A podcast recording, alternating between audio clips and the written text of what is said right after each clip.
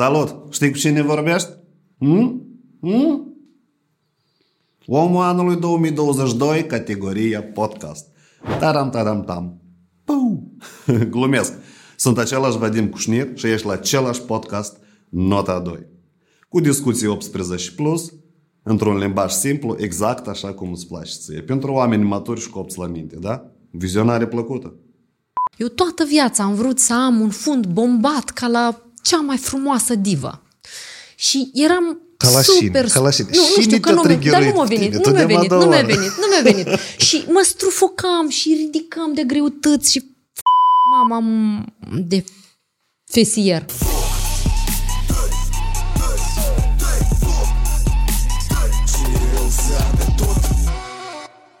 Dar ce tu zici? Că a ta ce mai frumos sună? Nu primitiv? Dex-o dă ca primitiv.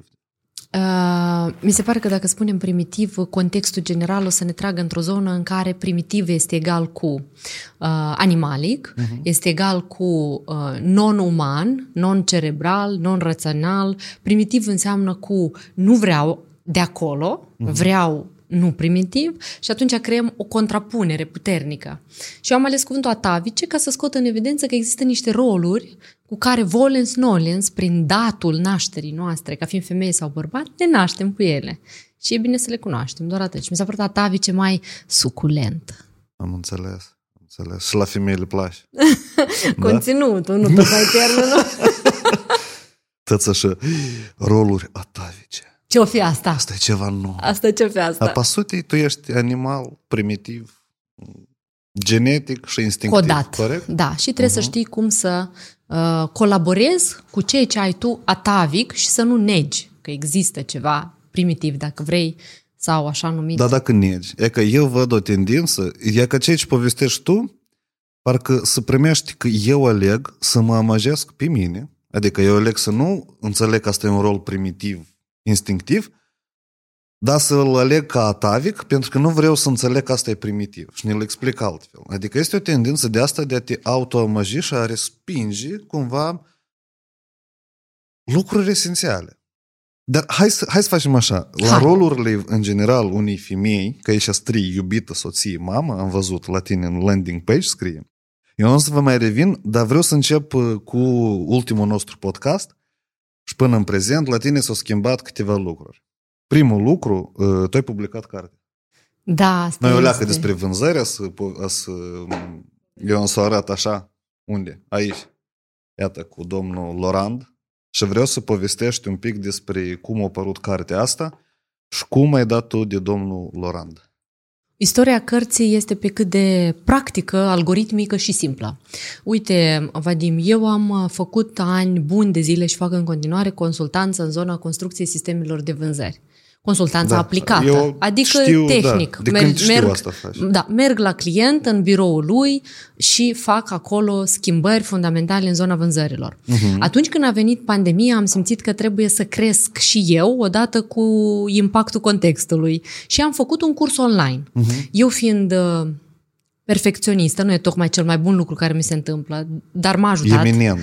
Eminentă. Eu fiind foarte grijulie față de conținut și față de publicul care să-l consume, m-am gândit întâi să scriu și apoi să vorbesc cursul online. Adică tot cursul meu era scris și erau sute de foi, mai măzgălite, mai scrise, mai cu ordine logică, mai fără, dar era un download din creierul meu pe toată experiența. Și am mers pentru curs online. După un an, cred, revenind la materialele respective, m-am gândit că pot să le reciclez și să mai fac ceva cu ele. E ca și cum reciclăm conținut pe Instagram, da, înțeleg, știi? Asta, da. Adică, și m-am gândit să scriu o carte. Pentru asta, imediat, l-am abordat pe Laurent Soaresas pentru că aveam o legătură, eu fiind speaker pe platforma Uprisers în acest segment. Și am scris lui Laurent că vreau să scriem împreună și să cumulăm această experiență. Și onoarea mea a fost că el a zis, hai să o facem. A durat un an până, uite, ai văzut cartea la raft în decembrie, în toată România și în Librarius, în Republica Moldova. Da, eu am văzut-o și în Librarius și în Cărturești. Eu prima dată în Cărturești am văzut-o, dar Știi, și mi-a plăcut? Ți-a plăcut că o basarabeancă a scris o carte despre construcția sistemelor de vânzări? Ce înseamnă basarabeancă? Nu, zic, dar ce ai simțit? Știi că cum e? Româncă. Nu, e foarte... Deci, așa și trebuie. Eu tot vreau să scriu. Eu ne-am definit, ne-am luat 3 ani să definesc ce vreau eu să scriu. Tot vreau să-i fac un download la cunoștință și să nu mai revin la ele. Și vezi că ideea e că eu am pornit pe pași. Nu a fost ca și cum scriu o carte și mă închid în cameră și încep să îmi strecor din creier idei. Nu, am zis, hai, fac un curs online, după care a evoluat, după care copywriting, după care dactilografiere, foarte multe redacții, după care... Dar câte redacții? Apropo, conținut, cum l-ai scris tu și... Da. După toate redacțiile. E același conținut. Da? Doar că toate țâurile și șâurile sunt la loc. Înțeleg. Frazele, probabil unele strict basarabene, zic, au căpătat o alură românească corectă, excluse mai multe regionalisme și poate niște termeni au fost mai... Ca de exemplu, vara un camion nu lucrează? Da, ca de exemplu pâlnea de vânzări sau de exemplu client potențial s-a transformat în carte în prospect. Sau... În România, Lidu, da, e prospect. Da. Da, și atunci câteva detalii. Dar cartea e aceeași, să știi că ce am scris eu pentru curs, am mai scris o dată pentru carte, din nou, după care am dat la un copywriter din România, a făcut prima redacție sau cizelarea textului, după care am mers direct la copywriterul de redacție. Adică noi am trecut foarte ușor prin aceste procese și redacția ne-a ajutat extrem de mult și am făcut-o repede, în decembrie să fie pe raft, ca antreprenorii să poată să-și planifice construcția unui departament de vânzări din anul acesta. Eu mă uit la poza asta și cred că e cel mai potrivit moment să spun: Laurent, dacă mai vii pe la Chișinău, dă de știri. Da, te rugăm să vii. Vii aici să discuți. Te rugăm să vii. Da, să știi că coperta a fost făcută de Publicis, de Eugen Boico, în Moldova. Noi am făcut-o și asta a fost... Nice. Noi ne-am gândit la ea, ei s-au gândit la ea și le mulțumesc. Cei din România au zis perfect, nu facem nicio ajustare de copertă. Știi, și aș întreba eu aici, în raport cu cartea, ca să încheiem subiectul de vânzări, că eu, pentru alt subiect am invitat azi aici. Te rog. Cum crezi? Iată, toată expertiza ta de câți ani aici, da? Cum se construiești un departament de vânzări? Cum crezi? De ce, având toată instrucțiunea, iată, cartea asta, antreprenorul o ia și nu-i reușește să facă departament? Cum faci față stresului, anxietății și depresiei? Am pregătit un curs de psihologie cu Maxim Orîndaș. Ai 27 de lecții cu durata totală de 10 ore. Toți doritorii care se înscriu acum la curs primesc cadou un e-book, trusă de prim ajutor psihologic cu 66 de exerciții practice despre cum să elimini stresul, anxietatea și depresia în condiții casnice. Găsește link-ul în descriere și înscrie-te acum la curs. Ai o reducere excepțională în calitate de spectator a podcastului Nota 2. Foarte frumoasă întrebare și nu are o relație directă doar cu cartea și cu faptul că antreprenorul o cumpără și nu reușește, ci are o relație cu procesul de învățare, de implementare, la care suntem supuși toți, orice carte nu am citit sau orice curs nu am trece. Intrăm într-un subiect super voluminos, dar o să fiu scurt pe 2, se poate, da? Da, sigur. Deci, uite-te, învățarea are mult sens atunci când există o miză emoțională corelată cu învățarea. Adică vreau să învăț engleza pentru că mă duc în state și o să-mi fac acolo o carieră. Există o miză emoțională să învăț zi și noapte engleza. Motivul, reason why, mai spunem driverul principal. De ce vreau să învăț?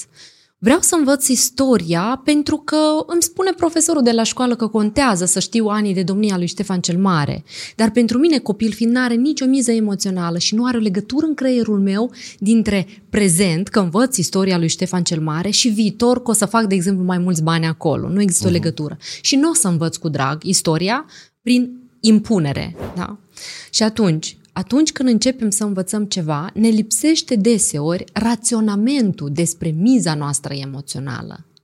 Luând o carte, zicem: ok, nu simt o emoție de surexcitare să citesc construcția departamentului de vânzări, dar suntem oameni și putem găsi sens în asta. Și trebuie să ne antrenăm creierul să vadă sens. Uite, sensul meu este să implementez, apropo acolo la fiecare capitol este checklist, implementez câte 2 puncte din checklist, ajung la final, sunt 10 checklisturi, am 20 de puncte implementate și cu siguranță o să găsesc rezultat în vânzări, în profitabilitate, în echipă, în management, ceva se va întâmpla. Hai să gândesc cu mintea mea nu doar la plăcere, să metabolizez energia unei cărți ușoare și care mă face să am multă dopamină. Dar hai să mă gândesc la sens, ce am nevoie. Am nevoie să fac niște schimbări în departament.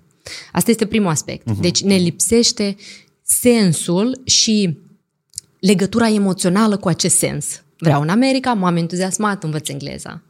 Legătura emoțională și sensul. Și atunci mintea noastră matură ar trebui să-l caute, luând o carte, să știu de ce citesc inteligența emoțională. Să mă învăț să am o relație mai bună. E un sens în asta. Da. Să am copiii mei aproape și să gestionez cu ei o viață, o relație faină. Să fiu 1, 2, 3. De-aia o citesc. Problema învățării este că noi ne avântăm în învățare fără să avem sensul specific al acestei învățări. Și atunci probabil ai văzut și tu oameni care au citit 10 de cărți, dar literalmente vorbind, nici nu-și materializează mintea, deci nu monetizează bani, nici nu fac ceva util pentru societate, dar mai și devin niște victime ale spamului informațional. Una e victimă, ei devin și niște paraziți online care... Exact, mulțumesc, n-am vrut să spun. Exact. Și atunci eu să înțeleg traducătorul tău. Mulțumesc, asta era, știi? Dar ideea fundamentală este că până nu înțelegi că poți să citești o carte în an, dar dacă ea are miză emoțională, are sens și produce transformare în tine, merită acest timp alocat acestei cărți. Și nu are niciun sens cunoașterea în sine fără să ai emoții care traduc schimbări în tine însuți sau în departamentul tău de vânzări. Poate am răspuns pe lung așa, dar am vrut să dau o perspectivă mult mai largă asupra învățării și aplicării acesteia. Vezi că la noi și la mine, e că mai ales în sub podcast, în comentarii, tot mai des, că cu un awareness mai mare vin tot mai multă lume și tot mai des se întâmplă oamenii să se dea cu păreri. Dar e una când omul pur și simplu împarte o părere. Știi că este un schimb onest de cumva, opinii. Da, constructiv de opinii, este foarte nice. Și chiar dacă e critic să spun că produsul nu e ok, dar este o comunicare distantă. Dar sunt tot mai mulți care se dau cu păreri și se fac mai... Adică vor și mai deștepți, le știu mai multe. Și neavând nici tu podcast, nici tu o experiență în comunicare cu oamenii, nici tu deschidere de a face tot asta, te învață pe tine să faci ceva. Reșind din ce spui tu, este că educația funcționează altfel. Pentru că e că antreprenorul se apropie și zice, eu n-am vânzări. Și tu îi spui, uite, soluția. Absolut e soluția. E toată aici. De ce el nu ridică vânzările? Că asta e bună întrebare, nu? Nu vede sens real, materializat, raționalizat în aceste vânzări pentru el. Nu a corelat încă emoțional. Știu că pare foarte straniu, Vadim, dar gândește-te la zeci de antreprenori cu care ne întâlnim, tu și eu, și care au la îndemână o soluție și totuși se încrâncenează să nu o implementeze. Știu. Nu există sens pentru ei în acea soluție și creierul nostru, din păcate, ne trage în niște, dacă vrei, căi neuronale vechi în care nu există sens în asta. E ca și cum ai zice, de ce să slăbesc dacă mâine pot să nu mai fiu? Lasă-mă să mănânc și eu, că tot aduc exemplu cu eclerul. Și cum să-i explici că, statistic vorbind, tu mâine vei fi? Știi? Ai mult mai multe șanse să fii mâine decât să nu fii printr-o orgie a vieții. Și chiar dacă nu vei fi mâine, ok? Atunci nu pierzi nimic, că dacă mori nu știi. Dar dacă vei fi, pierzi toată calitatea vieții tale. Și cum să explici unui om că e suficient un an de zile să ai un regim și o nutriție sănătoasă, ca după aia să nu te ia pofta pe dinainte, să nu salivezi la fiecare gheretă. Și să-i zici, hai un an, să vedem sens împreună în această inclusiv durere asociată, ca după un an să fie extraordinară. Noi să mai revenim. Deci, studiem și învățăm doar cu sens, da? 1. Și doar prin presiunea implementării ulterioare. Altfel nu are nici un sens să facem învățare. Prin urmare, de exemplu, eu sunt adeptul la învățare prin șocoterapie. Funcționează pentru tine de aia, da? Da, pentru că când este presiune puternică și un șoc, eu am observat că oamenii învață și eu tot învăț. prin frică, prin careva presiuni emoționale puternice, da? Motivația away from se numește, că este toward, să merg către ceva și să fug de la ceva și sunt fundamental diferite. Dar eu cumva n-am observat la noi în Moldova așa de mulți oameni care să meargă către ceva. Asta înseamnă vizionare, asta înseamnă că tu vezi unde te duci și poți explica la 100 de oameni din echipa ta și toți fii bolnavi cu asta, adică în sensul bun al cuvântului. La noi cumva toți se evită problemele. Pe stilul ăsta merge. Hai să rezolvăm problema asta. Da. Nu hai să creștem împreună și să facem bani. Exact. Hai să rezolvăm problema asta și lasă-o. Exact. A doilea lucru diferit de la ultimul podcast, contul tău de Instagram a crescut cu aproape 30.000 de followeri în vreo 6 luni. Așa este. Tu ultima dată când ai fost era 25, 27 sau poate 24. Sau 21, cred. Ok, da, e pe și aici. Și acum ai 55 undeva. 60. 60 de ani. Doamne ferește, până ies podcastul și e 70. Mi-aș dori. Și s-a întâmplat? În primul rând, decizia mea conștientă să sporesc activitatea pe Instagram și să aduc valoare prin conținutul pe care îl promovez.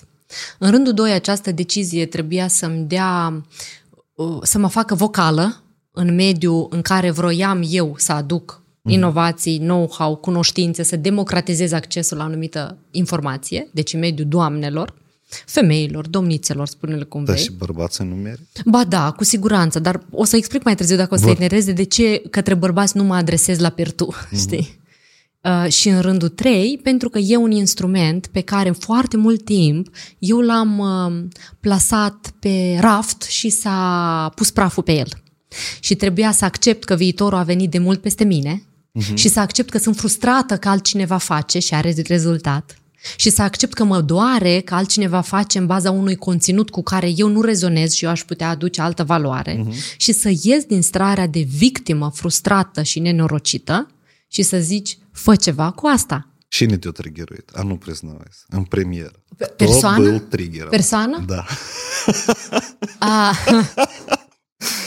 Eu întotdeauna am fost într-un mediu în care și tu îl cunoști. Eu nu te oblig să spui. Da, care mă propulsa către o dinamică de creștere și eu mă împotriveam. E vorba și de Alexandru Borden, și de Dumintru, și de mediul cu care sunt înconjurată în zona de educație. Nu tocmai de colaborări, dar educație. Și nu numai ei. Și am început să simt cum oamenii care mă cunosc au început să vină la mine cu insight-uri de genul ăsta. De ce nu zici? De ce?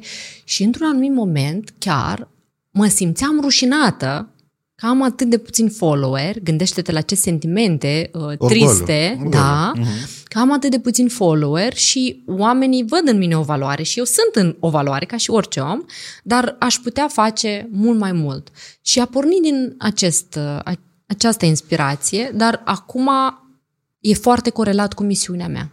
Stai că nu și revenim la misiune. Eu vreau să revenim și la Instagram. Tu foarte frumos ai spus că în loc să te frustrezi, mai gine apucă-te și fă. Exact, asta și în loc să comentezi că poți mai gine, arată, te rog frumos că poți mai gine. Exact. Asta...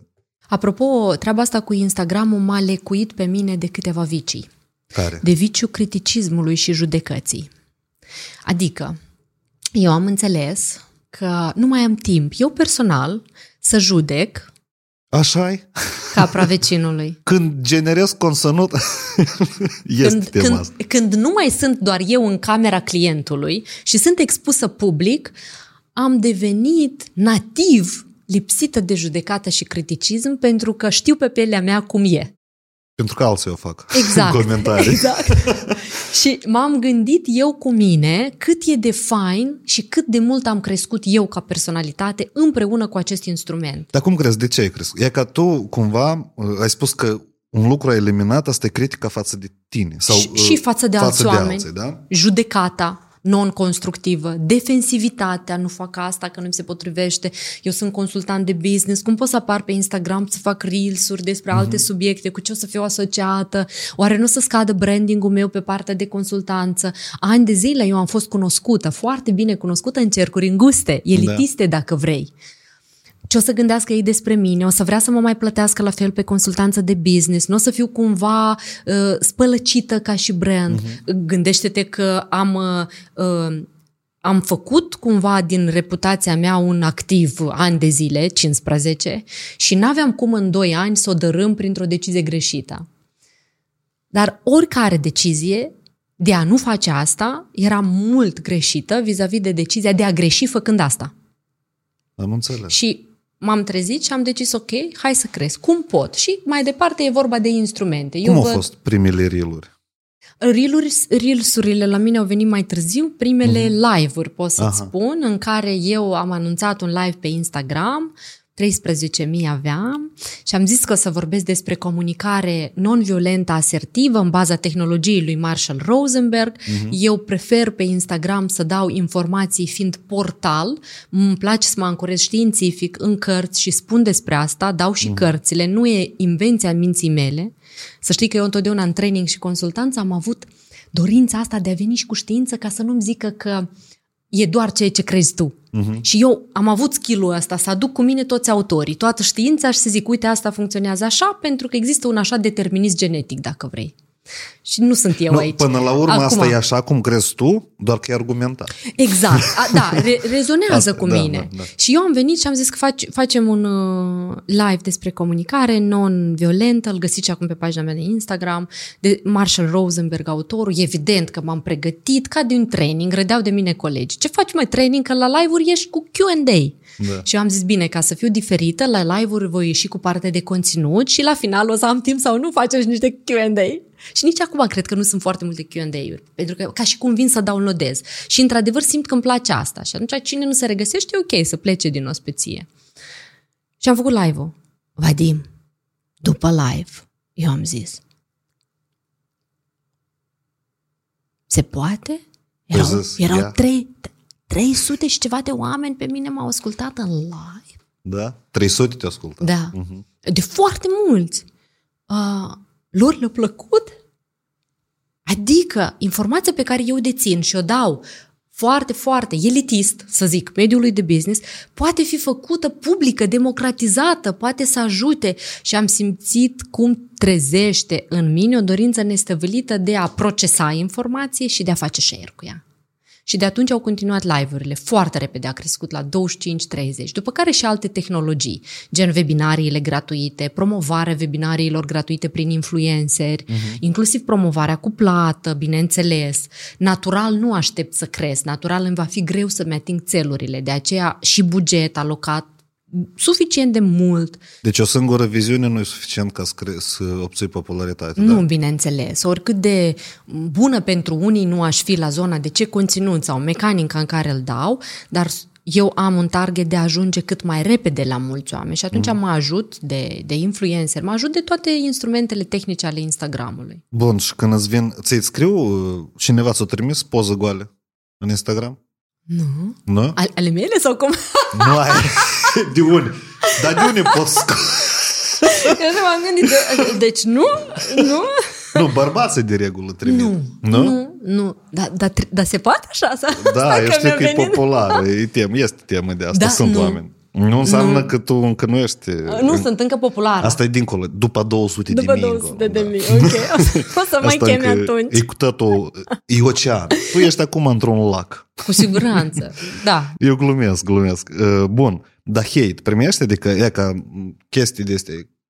Auzi, Alina, eu cu tine categoric nu-s de acord, eu consider că tu faci asta, tu ce faci tu? E ca cum lucrezi tu temele astea? Hate-ul apare de obicei sub reels-uri, nu sub postări, nu sub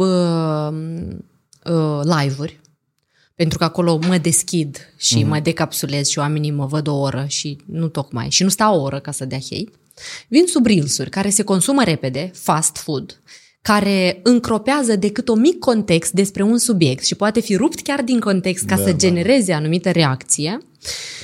Dar cel mai des hate-ul vine nu pe conținutul reels-ului, gen nu sunt de acord cu tine, pentru că spun lucruri atât de evidente și atât de cu bun simț încât e greu să judeci despre comunicare, că nu e corect, că trebuie să comunici non-agresiv și defensiv, da? Da. Dar vin personale și atașate de reputație. Uite ieri, unul, o să-l deschid să-l citim chiar. Sub Reels scrie o domniță: te-am analizat atent și minuțios la limbaj non-verbal și nu coști nimic. Poți doar vorbi. Uh-huh. Iar eu am o practică constantă să scot hate-ul în față. O bună practică. Și am scris răspuns către această domniță în stories. Nu în stories, chiar în mesajul ei, stai că vreau să-l și reiau. După care am pus în stories, fără a o menționa, fără a-i arăta profilul, fără nimic, adică nu am scos-o pe ea în față, că nu asta a fost ideea. Ideea a fost să arăt cum se răspunde asertiv, sau cel puțin am încercat să răspund asertiv la acest hate, dacă îl mai găsesc. Uite așa, eu i-am scris: am două posibilități, numele ei, de reacție la acest mesaj al tău. Prima, pot comunica violent, prin critică și judecată, spunând, de exemplu, că nici tu nu ești credibilă, văzând că pagina ta de Instagram cum e, că nu era nimic acolo. Și doi, pot să-ți mulțumesc pentru timp alocat să scrii mesajul, să mă bucur de performanța ta în analiza non-verbală a interlocutorului. Eu aleg opțiunea 2.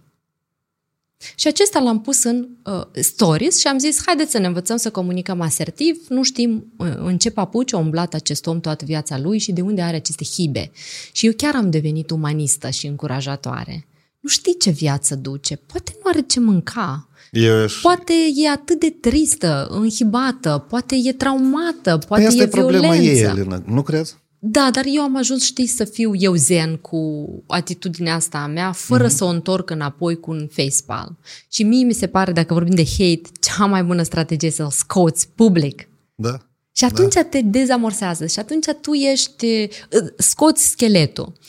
Și cred că nu vrei să scoți hate-ul public când chiar ai o anumită emoție, cum că există un pic de adevăr în acest hate. Da, Laurent face așa și eu în momentul în care... Bun, că eu acum câțiva ani am făcut o strategie de dezvoltare a comunității, noi am colaborat cu el. Da, știu pe Uprisers. Da, țin minte foarte bine cum noi am inclus și mie mi-a plăcut tehnica asta lui. Și totodată este... Noi și am inclus-o și în planul de conținut mai dezvoltat un pic, asta e, tu înlături obiecțiile. Tu ai o obiecție, de fapt, sau o hate, și tu prin hate-ul ăsta arăți, de fapt, atitudinea ta de educație. Și cel puțin lui Laurent, eu nu sunt de stilul de gândire ca Laurent. Eu sunt mai tăios și mi-i trebuie scandal. Lui îi se potrivește. Da, la dânsul e perfect tema asta. Și cred că și mie mi se potrivește. Eu citește cărți, cum eu răspund de regulă. Așa. Și era cineva lângă mine în momentul acela și zice, dă telefonul să-i răspund. Eu zic, nu, că știi ce o să-i răspunzi. Ce o să-i răspund? Uite-te la tine. Exact. Mai scurt și da. Dar nu e în stilistica mea, nu e pe comunicare. Eu sunt predicator de comunicare asertivă și dai cu așa răspunsuri, va fi contrar ceea ce propovăduiesc, dacă poți zice așa. Răspunsul e lung. Îți consumă mult timp să răspunzi, omul și el n-a să înțeleagă. Da, nici nu știu dacă să-l citească. Omul permite un trigger, cel mai probabil, ori el tare vrea să se exprime cum te exprimi tu, ori să gândească, ori să aibă rezultatele. Da. Nu, rezultate, până la rezultate e departe. Omul care vrea rezultate ca tine nu se bagă în competiție cu tine publică. Aici care publică e oricum arăți, oricum gândești, oricum te exprimi. Da, frumos. Cel mai probabil te-o triggeruit și cumva și-o manifestat asta în adresa ta. Apoi nu înțelege. Da, dar eu vreau să-ți spun că asta este un instrument al meu de învățare și transmitere către comunitate, unul. Deci e ok, îmi place să răspund lung și nu sunt multe. Tu folosești hate-ul ca instrument de PR. Da, asta așa, e așa ar fi. Deci eu m-am săturat, eu am început să-l primesc tot mai mult. Și eu mai scurt. Asta înseamnă că devii mai popular, mai vocal, asta e fain. Poate. E fain, n-ai cum. Așa, bun, contul am vorbit, cartea am vorbit și acum a treilea lucru care de fapt și subiectul, noi că craz ne-am încălzit și avem discutat mastermind-ul tău și dezvoltarea la femei. Așa, ai spus-o cu foarte multă, discriminare. Tu ai simțit cum eu sunt discriminat, da? Mă gândesc că ai niște preconcepții despre asta. Mastermind exclusiv doamnelor. Da. Vrei să explicăm asta? Eu vreau, da. De ce exclusiv pentru doamne? Da. Vadim, uite, eu într-un moment mi-am dat seama că sunt anumite cunoștințe pe care eu le-am metabolizat și un drum pe care l-am trecut, care se potrivește unui avatar de client. E pe business. Iar avatarul de femei, avatarul de client sunt doamnele. nu sunt bărbații. Nu pentru că informația pe care o spun acolo nu este pentru bărbați, este categoric pentru bărbați, că învățăm ceva din neuroștiință, învățăm din comunicare, din bani, din investiții la bursă, din ce înseamnă criptomonede. Gândește-te că învățăm lucruri practice, tehnice, care ne transformă viața. Doar că femeilor le pot explica din perspectiva mea experiențială. Adică dacă vorbesc despre relații, și noi vorbim despre relații de un amalgam de relații, nu numai de cuplu, nu ne limităm aici, atunci eu voi vorbi despre relații din perspectiva mea feminină experiențială. Eu nu pot să vorbesc din perspectiva lui Eugen, soțul meu. Dacă vorbim despre bani, pot să vorbesc din perspectivă feminină de ce trebuie să fii independentă financiar, să ai sursele tale. Oricât de mult ți-ai iubit partenerul, ești obligată să ai banii tăi. Și explic de ce. De aceea, dacă ar fi acolo bărbați, ei s-ar simți invalidați pe un anumit segment de mesaje. Am înțeles. Și eu totuși se întâmplă discriminare. Nu cred că e discriminare, cred că e segmentarea pieței. Eu înțeleg foarte bine. Eu foarte bine înțeleg ce înseamnă segmentare și eu sunt absolut de acord. Eu, de exemplu, e că e interesant bărbații cum ar vedea landing page-ul tău și acolo scrie training, mastermind exclusiv pentru doamne. Dar, apropo, se înregistrează bărbați sau nu? Sunt foarte mulți bărbați care din mastermind-ul 1 în mastermind-ul 2 au procurat cadouri către doamne. Am înțeles. Și am niște case-uri foarte faine. Hai să-ți fac un cadou. Am niște case-uri foarte faine despre impactul femeii și o să vorbim pe urmă de ce totuși încă și femeia, dar despre cum bărbații au simțit transformarea femeilor lor. Iar asta face legătură cu misiunea mea și o să ți-o spun ulterior. Adică da, și eu îmi doresc după astfel de mastermind femeile să vină acasă mai calde, comunicatoare, mai deschise, mai îmblânzite, mai non-cerșătoare, mai independente, dar dependente de relația pe care o au, adică eu încerc să transmit niște lucruri de bun simț fundamentale în viața noastră. Nu o să auzi de la mine retorică că femeii îi este dator cineva ceva să-i facă, nu o să auzi retorică de statuturi de regină sau de empowerment de genul ăsta, nu mi se potrivesc, nu consider că asta educă practic o femeie în cum să fie mai bună. Mamă, soție, la job să fie bună, antreprenoare, comunicatoare. Scopul în esență este să transformăm fundamental anumite aree ale vieții noastre. Adică tehnic, vezi că tot vin din business. Da, și înțeleg. În metamorfoză lucrăm pe tehnic. Eu încerc să înțeleg poziționarea, adică tu ai spus că asta nu e eu sunt regină. Nu este retorica asta, este o retorică practică. Avem sesiunea de comunicare. Discutăm despre cartea lui Marshall Rosenberg de comunicare non-violentă. O cramponăm și o punem pe pași. Pasul 1 în comunicare, pasul 2, pasul 3, pasul 4, ce erori facem comunicând cu soțul, comunicând cu copilul, comunicare asertivă, comunicare violentă, cum percepe creierul nostru comunicarea, butoanele SCARF emoționale în comunicare, neurobiologie, arhitectura creierului, lucruri care sunt super aplicative. Da, eu nu pot să duc cursuri sau mastermind-uri de feminitate sau de, în sensul ăsta, conceptualizat, care de altfel sunt foarte importante, dar eu nu sunt de acolo, eu sunt din zonă practică. Uite, vrei să te îmbunătățești fundamental în ariile vieții tale? Vino să vezi cum se poate, apelând și la știință, și la cărți, și la înțelegere globală a sensului vieții, dacă vrei. Ok. Deci bărbații nu ar trebui să se teamă să delege această onoare femeilor lor să facă metamorfoza. Da, o să primească acasă o transformare care ar trebui să fie bună pentru întreaga familie. Care să-l pui la treabă? Nu. Începem transformarea. Primul slide, știi ce e scris? Începem, știi ce e scris?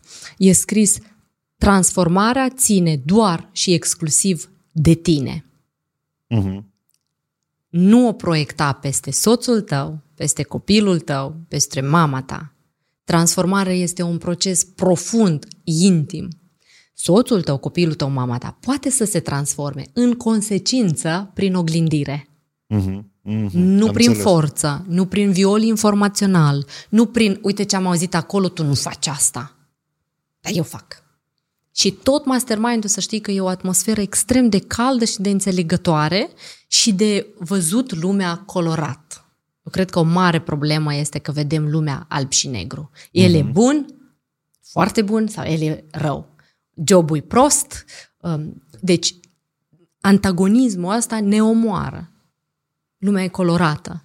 El, soțul tău, e în același timp foarte bun pe anumite segmente și poate nu vă cuplați și nu sunteți apropiați pe alte segmente, dar asta nu înseamnă că e foarte bun pe anumite segmente. Și când vezi lumea colorat, ipotezele de decizii sunt diferite. Îți de acord, dar ți nu-ți pare că cu cât mai mult cunoști, cât mai greu iei decizii? Adică în momentul în care tu știi că lumea e colorată. Da. Cum înțelegi și culori și combinații de culori îți plac ție? Super, foarte frumos asta. Eu abordez subiectul ăsta prin prisma la 3 dinamici mari, parcă ai țintit. Prin prisma valorilor personale, adică, uite, Vadim, noi suntem un cuplu. Valoarea mea este să o luăm cea mai evidentă de cuplu, monogamia. Eu așa vreau să trăiesc, eu asta îți propun, eu asta fac, eu asta integrez și asta mă definește pe mine ca persoană. Iar valoarea ta, deși factual, verbal, putem să inversăm rolurile pe treaba asta, că să nu te simți cumva. Valoarea ta, deși factual, verbal, către mine este monogamia, dar înțeleg și aflu că ești poligam. Eu, o femeie, am doar 2 drumuri. Primul drum este să-mi subminez valorile mele și să accept valorile tale. Atenție, oricare ar fi, monogamia, dezvoltarea continuă sau nu, relația cu copiii, relația cu părinții noștri, cum o vezi tu, cum eu. Sau drumul 2 este să nu-mi subminez valorile și în continuare să caut și să găsesc liniște și pace într-un cuplu în care simbioza de valori va fi 70%. 100% niciodată nu va fi, dar 70%. Este, are sens. Da, deci astea sunt culorile mele. Tu vrei să spui că ori alegi să rămâi în cuplu, dar să cedezi, ori pleci. Întotdeauna e așa. Bine, cuplu, da. Adică dacă rămâi, subminezi valoarea ta și poate într-un anumit context al vieții, iarăși nu e alb-negru, poate vei decide să rămâi, pentru că există un alt scop, un sens în asta. Poate copiii sunt mici, nu știu. Poate nu ai bani și va trebui întâi un an de zile să te pui pe picioare financiar. Da? Poate fi. Vorbim de lucruri reale, din casele noastre. Dar în esență trebuie să știi că subminarea valorilor vine la pachet cu lipsa încrederii de sine, lipsa stimei de sine, lipsa energiei vitale, lipsa sexualității naturale, nu vorbesc de doar sex în sine, lipsa focusului pe job. Multe lucruri îți sunt luate imediat cum nu trăiești în valorile tale. Acum, valori am zis 1. Da, valori. 2. Structura de personalitate. Anul ăsta, unul din sarcinile mele este să mă certific pe metoda Process Communication Model al lui Taibi Kahler. El vorbește de paliere de personalitate și e una dintre cea mai faină explicație a tipologiilor de personalitate. Nu o să intrăm în ea, dar o să zic că în momentul în care cunoști cine ești tu, că nu degeaba latinii ziceau cognoscete ipsum, până nu te cunoști tu, nu poți să ai pretenții la partenerul tău. Îmi și cuvinte complicate. Asta și-a fost latină? Da, cunoaște-te pe tine însuți. Ok, mă sunt prost, Oleac. Dar pe învață că ești cu mine. Ai oportunitatea, știi, beneficiază de ea. Eu am alegere din două, că eu o să aleg să închei podcast. Da. Deci, ca să nu lungi... aici și fii mai deșteaptă de ca mine. Deci, cunoaște-te pe tine însuți, analizează-ți personalitatea. Avem 2 sesiuni integrale în metamorfoză dedicate personalității. Fetele după asta zic, iată de ce nu se primea să ne conjugăm pe subiectul ăla. Nu e el că e prost rău. E pentru că e diferit construit ca și mine. Deci încep să apară insight-uri fundamentate științific. Dar pe asta noi, uite, ți nu-ți pare că e evident? Nu e. By default, că alt om care stă vis-a-vis de tine e diferit. Uite că lucrurile evidente sunt ascunse sub cele mai grele pietre ale traumelor noastre. Nu sunt evidente. În comunicare și în viață nimic nu se subînțelege. Stai citat prea de... În comunicare și în viață nimic nu se subînțelege. Da, asta înseamnă că trebuie să fii foarte clară. Absolut. Și măsurabilă. Absolut. Noi ne pornim într-o relație și eu mă gândesc, el ar trebui să-și dea seama că eu sunt tânără, frumoasă și poate ar trebui să-mi aducă flori. Iar el se pornește într-o relație și se gândește, a trecut perioada de îndrăgostire, trăim într-o casă, avem un copil, nu am timp să dau bani pe flori pentru că facem economii să ne cumpărăm altceva. De calească. Da, este, este. Și ea gândește în paradigma ei și el în paradigma lui. Și se ceartă seara pentru că vesela nu-i spălată. De fapt, cearta are o cu totul altă fundamentare. Nu e despre veselă, e despre neputința mea de a-i explica lui că mi-aș dori o dată în lună, dacă se poate, flori și neputința lui de a previziona necesitatea mea. De a înțelege asta. Absolut. Cea mai mare prostie pe care o putem face noi ca și oameni este să credem că cel de alături trebuie să ne intuiască nevoia. Cum ai ajuns tu la... E ca tu personal, cum ai ajuns la concluzia asta? Pentru că asta e o chestie care ei foarte... Chiar dacă mulți nu o să recunoască. Nu, înțelegem că sunt oameni care nu o să recunoască asta. Dar cum să... Cum... Ce anume s-a întâmplat când tu ai înțeles asta? Eu, la vârsta de 30 de ani, eram falită economic, psihologic, relații eșuate... Și aveam o viață care nu îmi prevestea nimic frumos, decât ce puteam face să muncesc. Asta făceam, atât. Viața mea era doar muncă. Și atunci m-am gândit că dacă nu intru într-un proces de învățare despre mine însumi, toate relațiile care o să vină o să repete patternul celor care au fost. Toate prieteniile o să se zdrobească de aceeași scală, toate durerele o să se complice și o să fie mai mari, că eu sunt mai în vârstă. Bine, cu anii mai aglomerează durerea, și o să adun traume peste care după 40, de exemplu, nu o să mai pot trece. Așa era mentalitatea mea de atunci. Deși și după 40, după 50, la ce cameră să mă uit? Peste tot, la 80 de ani poți să te transformi. Uite. Și m-ai întrebat cum am ajuns. Și eu am început de la premiza că până nu mă cunosc pe mine, ce nevoie am și cum să le spun, ce îmi place în cuplu, ce nu, cum îmi place, cum nu, cine sunt ca personalitate eu, sunt gata să fac 2 copii, să stau cu ei acasă? Nu sunt. Bărbatul pe care trebuie să mi-l aleg, trebuie să știe asta la început. Sau să-i creez premize că eu să fiu cea mai bună gospodină și mamă prezentă zi de zi, oră de oră acasă. Nu. Deci în momentul în care a venit Eugen în viața mea, eu eram super conștientă de mine, de nevoile mele și le-am spus lui așa cum sunt. Și omul a știut că plăcinte e foarte fain, dar vom mânca mai rar în casa noastră. Da? Și omul a știut că la 6 luni graviditate eu căutam dădacă, disperată. Și era alături de mine. Și eu fac podcastul cu tine și acasă cu copiii Eugen, care mă așteaptă. Și când o să vin, probabil o să aibă grijă să fie și pe masă ceva pus. Înțelegi despre ce vorbesc? Da. Iar el, Eugen, matur fiind, bine, vorbesc de Eugen, oricine altcineva, dacă se cunoaște, știe că îi place stilul de viață casnic, de exemplu. Și e ok să se cupleze cu astfel de femeie. De ce să nu spunem lucrurilor pe nume? Dacă intram într-o relație afectată de neștiința despre mine, căutam un bărbat care era, cred că nici nu-și imagina ce povară și-a cu mine. Eu vreau să rezum. Imposibil de dus dacă nu te cuplezi. Tu cumva la un moment dat ai înțeles așa, dacă eu am o problemă cu tine, da. Și eu înțeleg că problema asta cel mai probabil la mine, renunțând la om, eu nu rezolv problema. Categoric. Că cu alt om a să dau fix în aceeași problemă, da? Da. Adică oricum problema vine undeva din interiorul meu spre alt om, nu invers, corect? Da. Și chiar dacă aș fi fost la momentul acelei conștientizări într-o relație, care chiar dacă îmi părea disfuncțională, eu avea să mă tratez pe mine întâi, apoi să decid ieșirea din relație, ceea ce, de exemplu, zic și în Metamorfoza. Dacă sunteți conștiente, simțiți că relația nu e funcțională, alocați-vă timp de proprie învățare. Poate după ce vei învăța, vei înțelege că relația ta e super funcțională, dar n-ai văzut-o tu din perspectiva asta.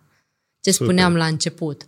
Deci, subminăm, rupem o relație pentru bucăți mici care nu ne convin și nu validăm, prețuim cele mari. Te-ai spus pentru bucăți mici, adică când te anini de chestiuță, da? Când îți stă un pitic pe creier că, nu știu, nu e tactil omul tău. Deci nu te îmbrățișează de 3 ori pe zi sau nu-ți scrie SMS de te iubesc și vezi că la vecina vine SMS-uri peste fiecare 5 minute și nu te gândești că poate e nevrotic cel care îi trimite SMS-uri. Înțelegi ce zic? Adică vezi doar alb și negru, vezi că al tău e negru, a ei e alb. Înțeleg. Dar dacă ai inversat rolul, vei vedea că e un nevrotic în spate la acele SMS-uri, care zi și noapte cu controlul. Și al tău îți trimite seara și te întreabă vii acasă, femeie, și tu te superi. De ce nu te-a sunat toată ziua? Că e ocupat om. Are treabă. Ce să facem noi ca să te femei deștepte după cursul tău, Elena? Oh, să-ți spun. Eu pur și... Deși întreb, asta e întrebare provocatoare, pentru că nu toți bărbații acceptă modul, de exemplu, de trai, cum tu ai spus despre tine și Eugen. Da, știi? Sigur. Sunt unii care ei exploratori, gata, e ca să vin numai să schimbe. Da, adică sunt diferite caractere. Da, sigur. Acum întrebarea este, dacă tu ai să spui, de exemplu, tuturor femeilor că lumea e foarte colorată, ele ați despartă mult. Dar voi vă temeți. Voi aveți gândurile astea. Nu, eu nu mă tem. Și n-ați găsească bărbați care trebuie. Nu, eu deopotrivă cred că ele se vor cunoaște pe sine, își vor cunoaște partenerul și aceste cunoștințe nu îi vor despărți, ci îi vor uni, fără ceartă și în iubire. Și asta este mesajul meu. Dar tu crezi că un partener, dacă se dezvoltă și altul nu, există șansă să stăi împreună? Autodezvoltarea nu este decât o latură a personalității noastre. Și eu n-aș vrea să pedalăm pe ea într-atât de mult încât să desfacem cupluri. Există. Da, există. Ce? Știi, mai este o chestie. Femeile au trăit un mit, după mine mit. Ele își doresc în bărbatul lor să vadă tot. Să vadă pe mama și să-i spună confidențe. Să o vadă pe prietena și să-l ia la shopping. Să-l vadă pe amant și să facă sex cu el de 3 ori pe zi când el poate nu e în chef. Să-l vadă pe tatăl copiilor care stă toată ziua cu copiii, să vadă pe cel potent financiar care aduce acasă bani, să vadă pe cel grijuliu de familie care vine la 5 acasă. Și toate aceste roluri, ele vor să le vadă într-un singur om. Nu există așa ceva. Rolul de mamă a ta, care îi spui confidențe, e acolo. Și dacă nu există mama care să ți-o suplinească, nu bărbatul trebuie să-l suplinească. Pui pe el atâtea responsabilități, de fapt și invers, atâtea responsabilități și ne uităm la un om ca și cum ar fi zeul Shiva, cu 10 de mâini și trebuie să mă satisfacă pe mine în toate nevoile. Pornirea în relație nu este de a fi satisfăcute nevoile de către el. Aici e eroarea fundamentală. Dar care e pornirea? Pornirea în relație este că tu cu nevoile tale satisfăcute, financiare, psihice, emoționale, înțelegând cine ești și ce-ți dorești, eu cu nevoile mele satisfăcute, facem un cuplu integru în care știm să ne satisfacem nevoile și separat. Eu primesc plăcere de la lucru, nu trebuie să vin să te nebunesc acasă să vorbești cu mine, că am vorbit toată ziua la serviciu, sunt plină. Tu primești plăcere de la altceva. Deci știm să ne satisfacem separat, dar împreună ni le satisfacem mai cu mult spor. Și ne place. Și erorile fundamentale, shift-ul de sistem se întâmplă atunci când noi ne cuplăm din atracție. Avem feromonii care se joacă cu mintea noastră. Și după 3 ani, Frederic Berbeder, știi, a scris o carte, Dragostea, și el avea dreptate, știi în ce sens? După 3 ani îți cade vălul de pe față. Și te uiți la om cerebral, nu emoțional. Și atunci zici, cu cine m-am cuplat? Că nu e deloc ce-mi trebuie.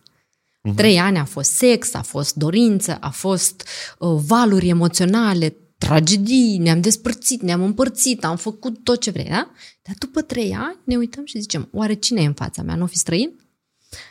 Și eu asta vreau să transmit, că atunci când ne cuplăm, avem și atracție, avem și compatibilitate de valori.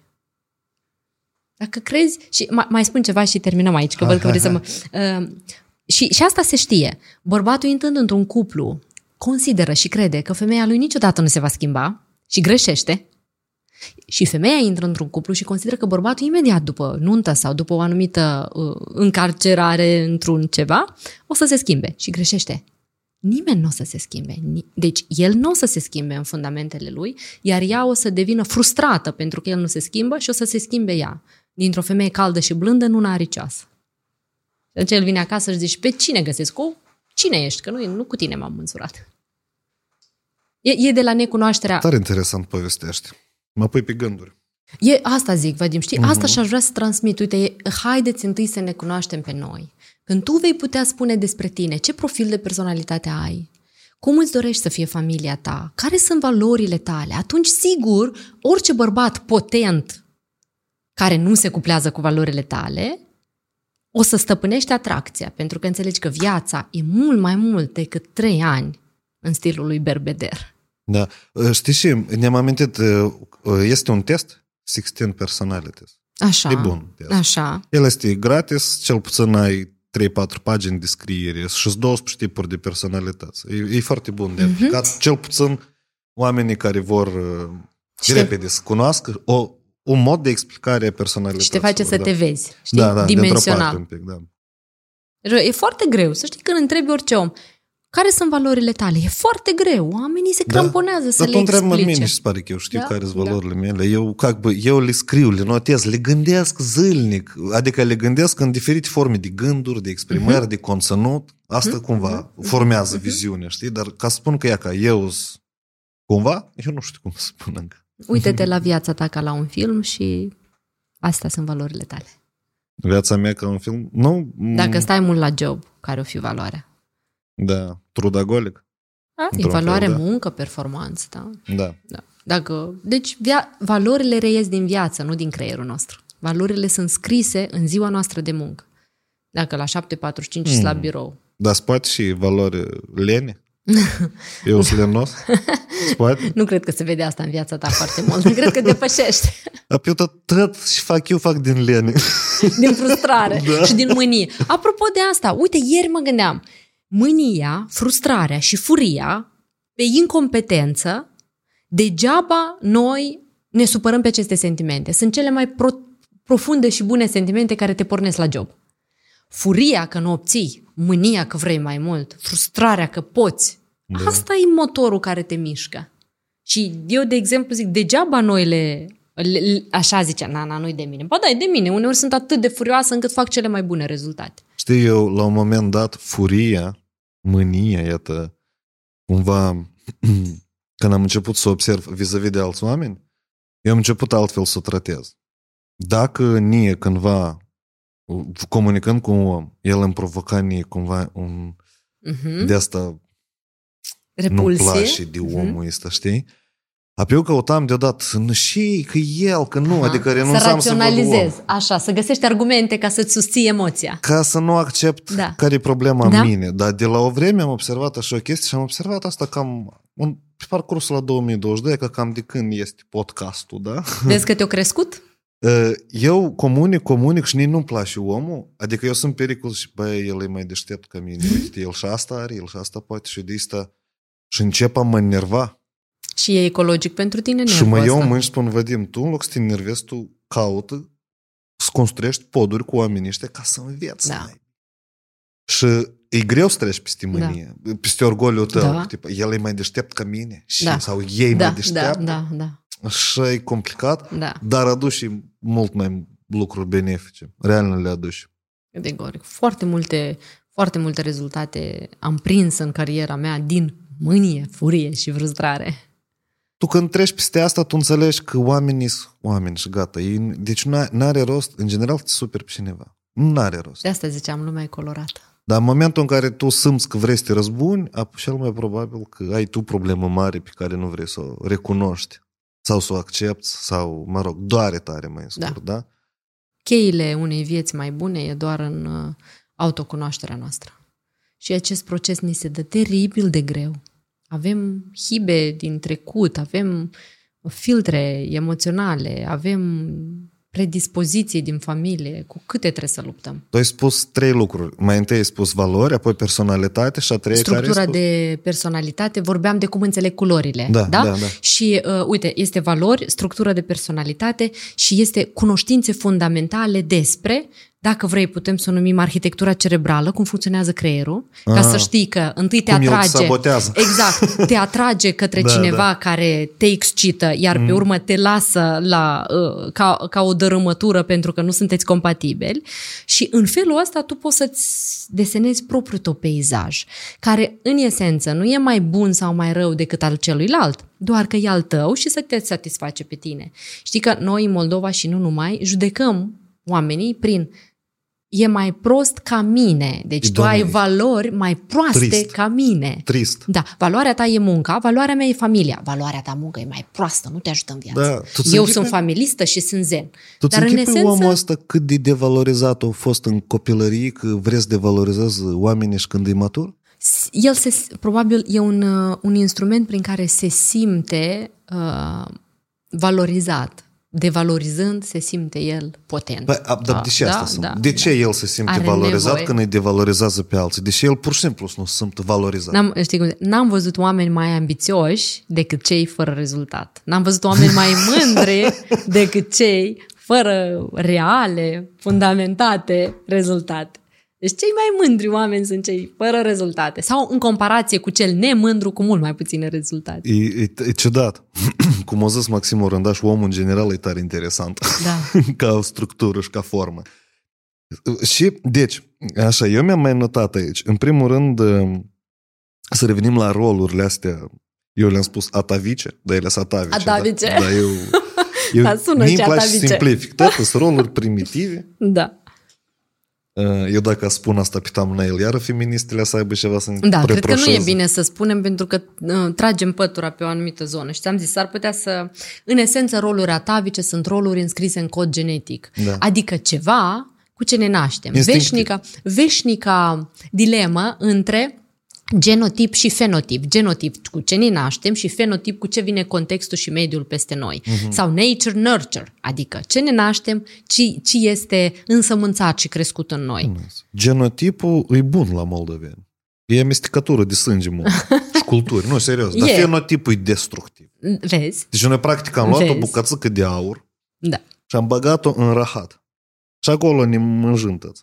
Eu cred că deja nu ne mai murdărim toți acolo, cred că suntem, deja coagulăm celule foarte sănătoase. Vadim, gândește-te în Metamorfoza, sunt peste 1.600 de doamne în 2 ediții.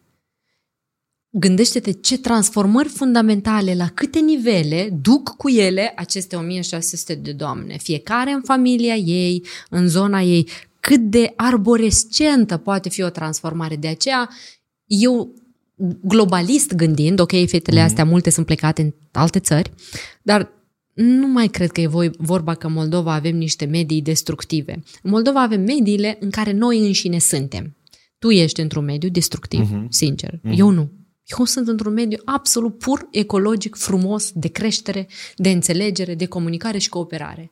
Cine se află într-un mediu destructiv, e la el să schimbe mediul, sau să încerce să curățătoreze mediul. Cum? Prin oglindire, să facă el ce e bine. Prin podcast e bun? Și da, și să oglindești. Atât. Dacă dacă nu iese, schimbă mediul. Asta este teoria în esența dezvoltării personale. Fii ok cu responsabilitatea ta, nu-ți place unde ești, nu judeca, nu critica, du-te de acolo. Punct. Nu consuma energie. De aceea, eu fiind în Moldova, vrând să-mi cresc copiii în Moldova, vrând copiii mei să trăiască, să muncească și să-și nască proprii lor copii în Moldova,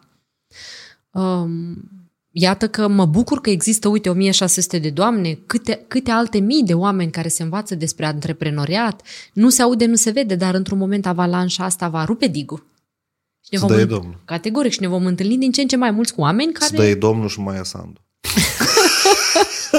Din ce în ce mai mulți oameni care sunt cu mindset de creștere, cooperanți, frumoși, care nu aruncă, care își educă copiii în pace și liniștea familiei. Adică eu cred în continuu, pentru că știu că schimbarea este un proces de durată și mai avem multe zeci de ani. Bun, cu așa mindset, unii categorizat, unii clasificat sau aranjat pe raftă, de exemplu, hate-ul care îl primești sub reel-uri. Pentru nu toată lumea te admiră. Tu asta înțelegi. Adică foarte bine că nu sunt... care nu ceva au de reproșat. Tu nu vezi în asta o problemă mare? Oamenii, în loc să-și caute, să-și aranjează viața lor, ei stau în telefon și pun smile-uri de astea, tipa vomit de la video? Tu au ocupații n-ai? Ce pot eu să zic? Că eu îmi fac job-ul mai departe, nu mă cramponez de ei. Ce pot face pentru ei este tot conținutul gratuit care îl fac de bun simț. Dacă o să aibă urechi și inimi să audă, e bine. Dacă nu, e viața lor și responsabilitatea lor. Dar pe mediul tău. Nu e al meu. Nu? Nu. Îți zic, mediul meu este îngust, este restrictiv, eu nu-mi scalez mediul și prefer să-l țin așa. Adică eu nu consider mediul meu, nu știu, o doamnă care merge pe stradă, scuipă răsărită și îmi spune mie niște cuvinte urâte. Asta este un mediu contextual care durează decât o secundă cât merg pe stradă. Știi ce gândesc eu? Acum eu nu sunt, ca să zic, eu nu sunt non-realistă, eu sunt realistă. Înțeleg că sunt medii unde lucrurile nu stau așa cum le văd eu sau cum e la grădinița copiilor mei sau la școala copiilor mei sau la mine în casă. Dar e responsabilitatea la mine să-mi gestionez eu terenul de joc. Al tău. Adică care ține de tine. Așa. Și nu mă bag peste terenul celuilalt care este intravilan. Nu, de exemplu, tu vrei să-ți crești copiii aici, corect? Da. Dar sunt oameni care își vând voturile, își votează ceea ce nu trebuie și formează viitorul copiilor tăi. Da. Copiii tăi la un moment dat să trăiască fără tine. Unde cu siguranță mi-aș dori asta, mi-aș dori să trăiască fără mine mulți ani. Și eu mulți, și ei fără mine mulți. Da. Dar ideea e că în ce mediu o să trăiască ei atâta timp cât societatea... Adică eu aici bat o leacă în... Iată, pe mine, by default, asta mă interesează. Zona de dezvoltare personală, unde ea se intersectează și nu se intersectează cu responsabilitatea socială. Uh-huh. Pentru că omul cât mai mult investește în sine, el devine mai responsabil social. Cumva, lui pasă de mediul în care el trăiește și cu cât el mai mult se dezvoltă, cu atât mai mari... Dinamicile lui sunt mai largi, da. Acum, cum poți să te dezvolți și să menții totodată, dar să mai și investești cumva în societate? Și ești obligat asta să faci sau nu ești obligat? Că la mine se contrapun în cap două sisteme. Nu-mi place ce ești spui tu. Și Alex Borden tot asta spune. Spune așa că, păi, organizează viața ta și până tu nu ești bine, lasă în pașii ta, da? Maslow. One side, first step. Maslow, da? First step, dacă tu nu ești... Deci, uite-te. Deci, chestia că dacă eu nu ne-am aranjat mie viața, corect, de exemplu, familiei, rudelor, n-are rost să mă gândesc la baba cei care scuipă, de exemplu. Categoric, bravo. Da. Și eu acum sunt la cercul 3. Primul cerc, eu, copiii mei, iubitul meu și partenerul meu de viață. Cercul 2, părinții. Uhum. Am reușit să fac pentru părinți multe lucruri deja. Fain, mă bucur. Cercul 3, cele mai apropiate rude. Uhum. Foarte, foarte apropiate. Am reușit să fac și pentru ele multe lucruri. Cum să ne înrudim? Mai ai de cum de sânge, de sânge. Și vorbesc de lucruri și materiale. Pe cineva l-am ajutat mult să se aranjeze la job, l-am instruit, îl ajut, da? Pe altcineva, deci lucruri care au impactat nivelul banilor în familia respectivă. Dar ai împrumuturi la rude? Chiar curios personal.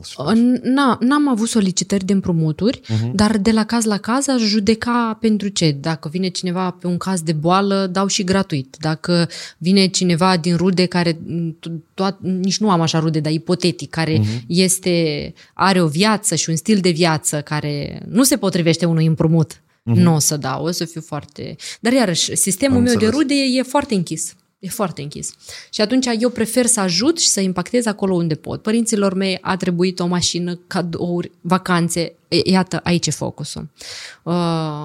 Pentru o mulțime de alți oameni, din punct de vedere profesional, cursuri de dezvoltare, webinarii gratuite, tot ce fac, da. Atât, asta este zona mea. Și ce am vrut încă să spun aici, uite-te. Statistic vorbind, noi avem mult mai mult beneficiu să gândim viața din perspectiva lumea-i bună și eu sunt bun. Cu cât mai mult ne educăm mintea să gândească așa, cu excepțiile de rigoare, că există doamna sau domnul care scuipă răsărită în fața mea, it's ok? Dar lumea-i bună și eu sunt bun. Dacă pornim de la aceste premize, construim împreună. Și m-ai întrebat de copii. Eu asta spun copiilor. Lumea-i bună și tu ești bun. Hai să ne învățăm să trăim împreună, să avem beneficii unul de la altul. Mami, dar cum e bun dacă, uite, un tătic și-a lovit copilul pe drum? Da, scumpul, lumea e bună, sunt diferite case-uri, hai să ne gândim ce a simțit tăticul respectiv, ce a simțit copilul. Oare cum s-a întâmplat asta? Fără să spunem că tăticul e prost în sine și copilul tot. Da, înțeleg. Da? Adică, dar Vadim, sunt ani de învățare, ani de expunere la informație calitativă ca să-ți recableze creierul. Cum asta? Vezi cum asta? Pentru că eu intuiesc că tu ai între ale 1600 de femei, intuiesc că ai și femei care ori heituiesc, ori nu le-a plăcut produsul. Eu cred că ele sunt într-un procentaj, la orice produs de ăsta există. Da. Adică asta cel mai probabil că sunt femeile care nu a putut să implementeze sau nu a înțeles ceea ce ai vrut tu să faci, corect? Poate fi limbajul, poate fi aura mea, acum, nu le-a plăcut. Oamenii ăștia tot au careva explicații, că de regulă ei și nu recunosc că nici nu le-a reușit, că eu nu pot. Nici nu ne-ai reușit pentru că tu nu ne-ai livrat cum trebuie. Da, sau cum ai promis. Da? Asta e una din probleme. Ai setat așteptări. Iată de aici pornește. Din punctul meu de vedere, iată de aici pornește educația. Nu de acolo unde omul singur. Uh-huh. Da? El e gata, el înțelege că trebuie să educe nați, materiale, el înțelege că poate undeva nu e structurat, poate undeva o întârziet, un webinar, nu contează. Ceva se întâmplă, el e ok.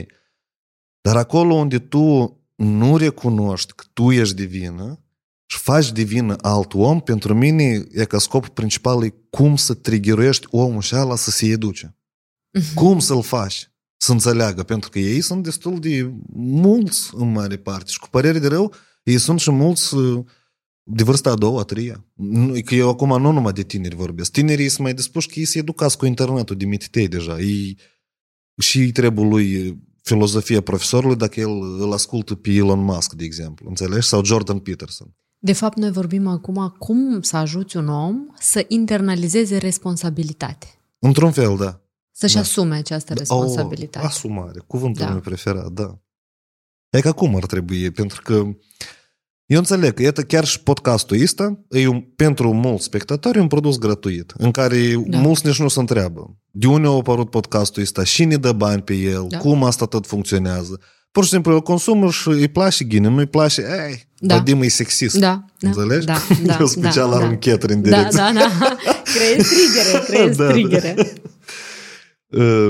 Hai să lăsăm, dar dilema la o parte. Tu ai zis o frază tare interesantă care vreau să o desfaci. Hai. Acum jumătate de oră sau 40 de minute. Tu ai spus că eu vreau femeie să fie independentă și totodată dependentă de relații sau alții. Da. Ce ai avut asta? Ce ai avut în vedere? Foarte mult timp cuvântul dependență emoțională, dependență de bărbat, mamă, copii a fost privit negativ. Uh-huh. Iar eu prefer să privesc lumea colorat și consider că în orice negativ există foarte mult pozitiv în același timp, doar că noi nu vrem să-l privim. Ca și în orice traumă din trecut, există multă emoție negativă, dar anume acea traumă te-a ajutat să devii poate cine ești astăzi. Consider că fiecare din noi suntem dependenți unul de altul într-un circuit complex de relații sociale. Și atunci când zicem self-made, este de fapt o amăgeală. Uh-huh. Nimeni nu e self-made în lumea în care trăim. Suntem co-creatori a destinelor noastre împreună. Și dependența vine de la înțelegerea că împreună cu tine se fortifică o latura mea foarte bună. În același timp, dispariția ta din viața mea nu o să se egaleze cu dispariția laturii mele foarte bune. Tu te duci, latura rămâne la mine și în continuare e bună.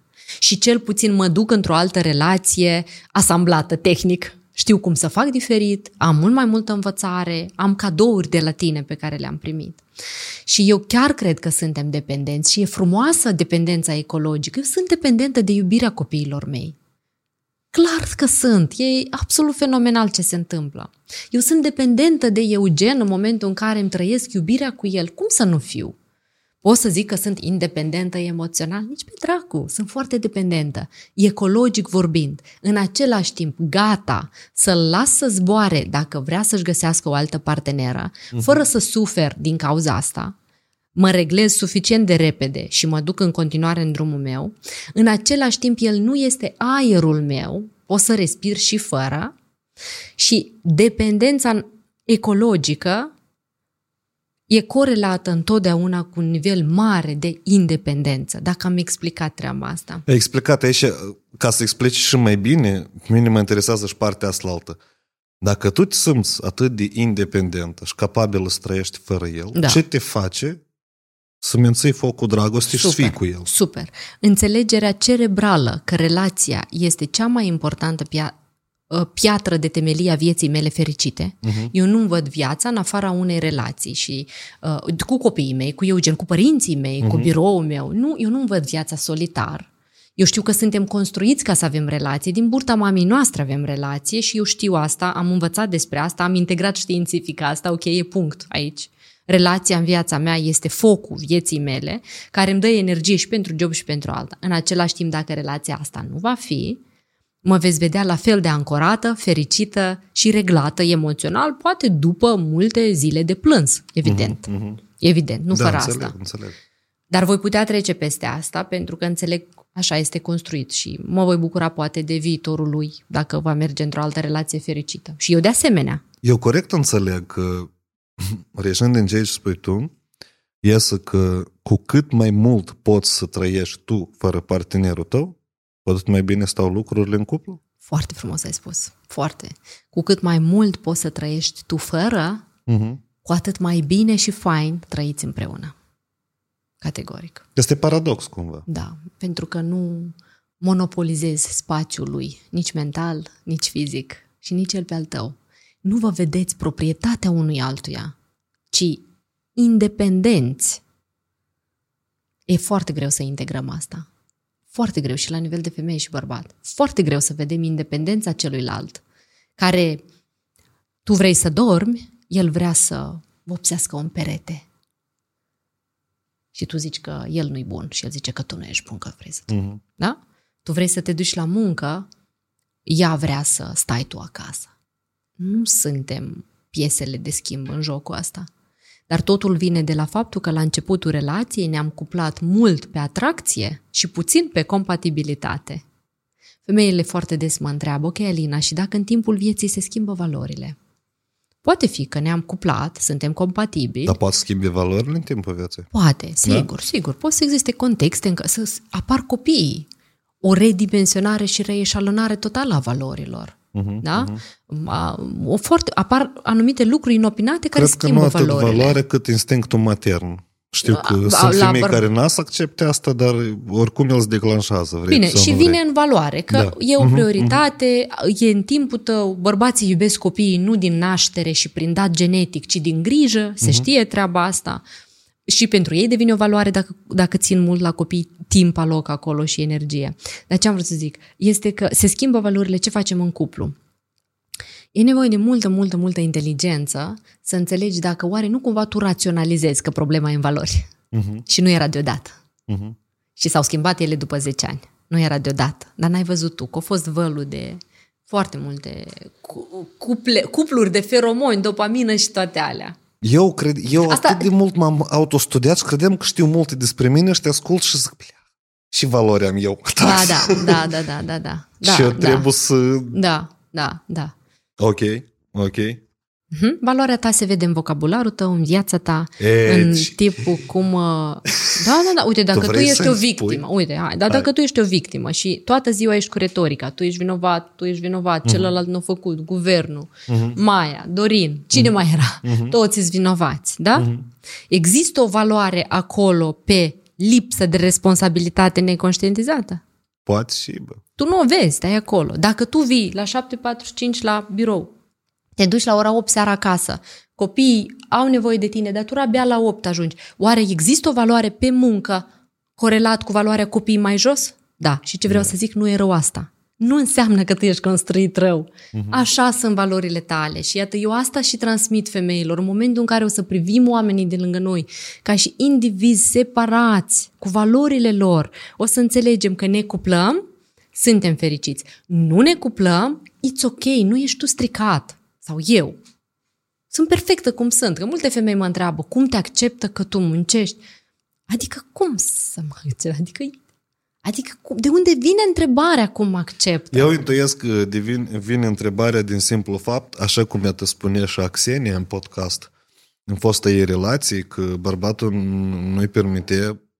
Adică nu că nu-i permite, îi permite să viziteze traininguri, dar până la oră fixă și devalorizând trainerii. Și crezi că ăștia sunt mai deștepți ăștia. Adică tu imaginează că sunt cupluri în care asta se întâmplă și cu părere de rău, eu observ asta că se întâmplă din partea bărbaților la adresa femeilor, da? N-am vrut să spun eu asta. Da, ok, pentru că trebuie eu să spun asta. Că... Așa simți tu. Da, nu că așa sunt eu. Pentru că vreau să spun altceva. Că din partea femeilor la adresa bărbaților sunt alte lucruri, da.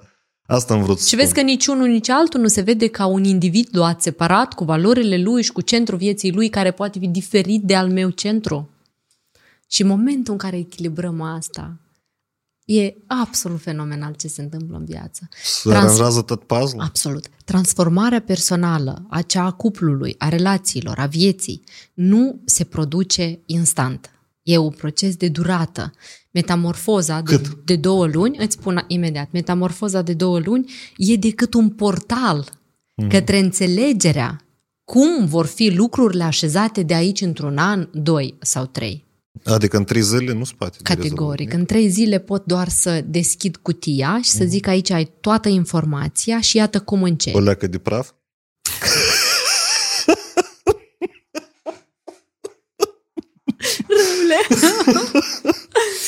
Și iată cum începi. Și de asta și eu, în 3 zile strânești. Da, și să știi că eu și în mesajele mele de marketing zic așa, nu e nici ușor, nici repede. Dar e cea mai frumoasă călătorie pe care poți să o ai în viața ta și care, din păcate, s-ar putea să aibă surprize pe drum. De recablarea relațiilor, de reschimbarea jobului, de redescoperire, dar tot ce vorbesc acolo e tehnic și practic. Asta vreau să înțeleagă cine ne aude. Dacă vorbim de comunicare, vorbim de tehnici practice care schimbă fenomenal comunicarea ta la job, la cuplu, în relații cu mamă. Dacă vorbim de identificarea personalității, dau teste și teste. Vorbesc despre structuri de personalitate ca să integrezi cum ești tu, cum ești șeful tău, ce ai voie să faci, ce n-ai voie să faci.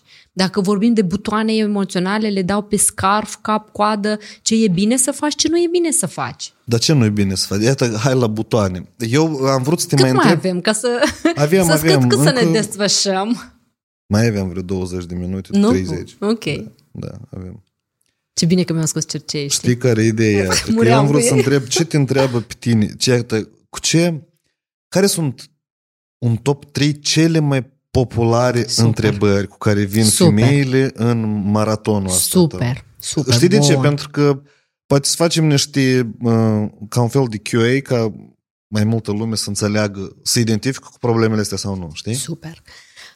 Nu o să le zic în top gen 1, 2, 3 ca și importanță, dar o să zic un top din 3.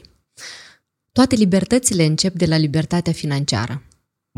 Cum să fac mai mulți bani? E cazul să fiu independentă? Cum să fac asta? Cum să fac economii? Cum să gestionez? Cum să cresc financiar? Cum să-mi schimb mindset-ul ca să devin mai abundentă financiar? Adică legat de bani. Categoric. Mult, și da? Femeile, e fenomenal, au înțeles. Libertatea începe cu libertatea financiară. La bani, știi, se zice la noi, parcă totul se termină în bani. Eu cred că artiștii n-ați fi de acord. La bani se începe totul. Cu banii se începe totul, nu se termină totul. Se începe totul cu bani. Evoluția personală, tot se începe cu bani. Bun, s-ar putea să nasc critici, dar am argumente irrefutabile. Eu te susțin în cazul dat, pentru că eu tot consider că și cuvânt bun. Asta îl pun pe thumbnail. L-am pus exact lângă bani, nu în zadar. Eu o să numesc praf irefutabil. Spate? Eu tac. Putem să înlocuim cuvântul praf, care are niște analogii în media noastră. Am zis frumos, nu? Da. Bun. Deci bani. 2. Deci primul lucru, toate femeile întreabă cum să facă bani? Să facă, să gestioneze, să finanțeze, să investească, să crească, să aibă un mindset de abundență. Da, și e foarte bine. Dar nu e primul, e într-un set. Am zis că nu e primul. Am înțeles, da. 2. Care este procesul de transformare? Cum ar trebui să-l abordez? În ce zone urmează să mă transform? Și care este tehnic pașii ca să ajung la rezultat? Încep să slăbesc? Nu-mi reușește. Cum să ajung la rezultat? Vreau să comunic asertiv. Citesc o carte. Nici pe dracu nu-mi iese. Cum să ajung la rezultat? Vreau să am o relație cu copiii mei, dar nu-mi reușește. Îmi sare pălăria. Cum să ajung la rezultat? Sunt dereglată emoțional. Cum să ajung? Deci tot ce înseamnă proces de transformare pe care eu știu că trebuie să-l fac cu mine, iar femeile sunt super conștiente. Ele știu că trebuie să slăbească, dar nu pot. Sau nu duc la bun sfârșit. Ele știu că sunt furtună emoțională, dar nu știu cum e instrumentul ca să își echilibreze, da? Și atunci ele vin, ok, hai să ne învățăm despre un proces de transformare. Și eu dau tehnici exacte și de ce, Doamnele, atât din prima metamorfoză care am terminat săptămâna, zice, sunt conștientă și sigură că de data asta îmi va reuși să duc la bun sfârșit acest proces, că au înțeles motorica creierului. Cum să o facem? 2. 3. M-am pierdut pe mine. Adică tot e populară chestia asta. Nu înțeleg ce-mi place și vreau să fac, da? Chestia asta și plus nu mai simt drive-ul vieții. Uh-huh. Poate sunt acasă cu copiii și nu văd atât de mult sens în asta și văd cum tot Instagram-ul pâlpâie de femei super angajate și nu sunt eu acolo și am frustrări. Poate sunt la job, nu-mi mai place jobul. Poate, deci o mulțime de poate în acest segment, dar ideea centrală este m-am pierdut, vreau să mă regăsesc. Și în Metamorfoza lucrăm pe hai să vedem ce tip de personalitate ești. Și ele ies de acolo, entuziasmate și motivate, fiind conștiente că motivația e un duș și urmează tehnici pragmatice de a pune la cale o transformare. Nu este nici ușor, nici simplu, e cea mai frumoasă călătorie pe care poți să ți-o asumi. Ți nu-ți pare că chestia cu Instagram-ul, tu ai spus o chestie tare interesantă, cred că sunt mulți oameni care stau pe Instagram și evident mulți oameni, hai să spunem, mulți femei în cazul da? Deci se poate de spus femei. Femeile sunt oameni, știi? Da, sunt de acord, dar nu vreau să generalizez, vreau clar să spun. Așa, sunt multe femei care stau pe Instagram și se compară cu alte stories-uri, ce se întâmplă la alții, da? Acum, în momentul în care tu înțelegi că ți asta îți dăunează, nu, tu te compari, tu te simți rău și tu ai dispoziții proaste din cauza asta. Mâine faci fix așa, poi mâine fix așa, treci un an fix așa faci. Pattern emoțional și te-ai dus. Tu nu poți să renunți la asta pe Instagram? Adică, tu dacă știi, de acolo vine sursa ta de frustrări, dar renunță odată. E foarte multă dopamină în tot ce înseamnă gamification. Ca să-ți dai seama, dopamina pe care o achiziționezi din Instagram și cea din jocuri video e psihodelică. Adică, efectiv, tu nu poți să te controlezi. Și începi să te controlezi când conștientizezi. Efortul e supra-dereglaj emoțional. Și atunci, inclusiv în Metamorfoză, avem exercițiu asanarea Instagram-ului. Rămânem cu 20 de oameni pe care îi urmărim. 20. Curăți toată lista? Și sunt fete care urmăresc 500 de conturi. Maică precisă.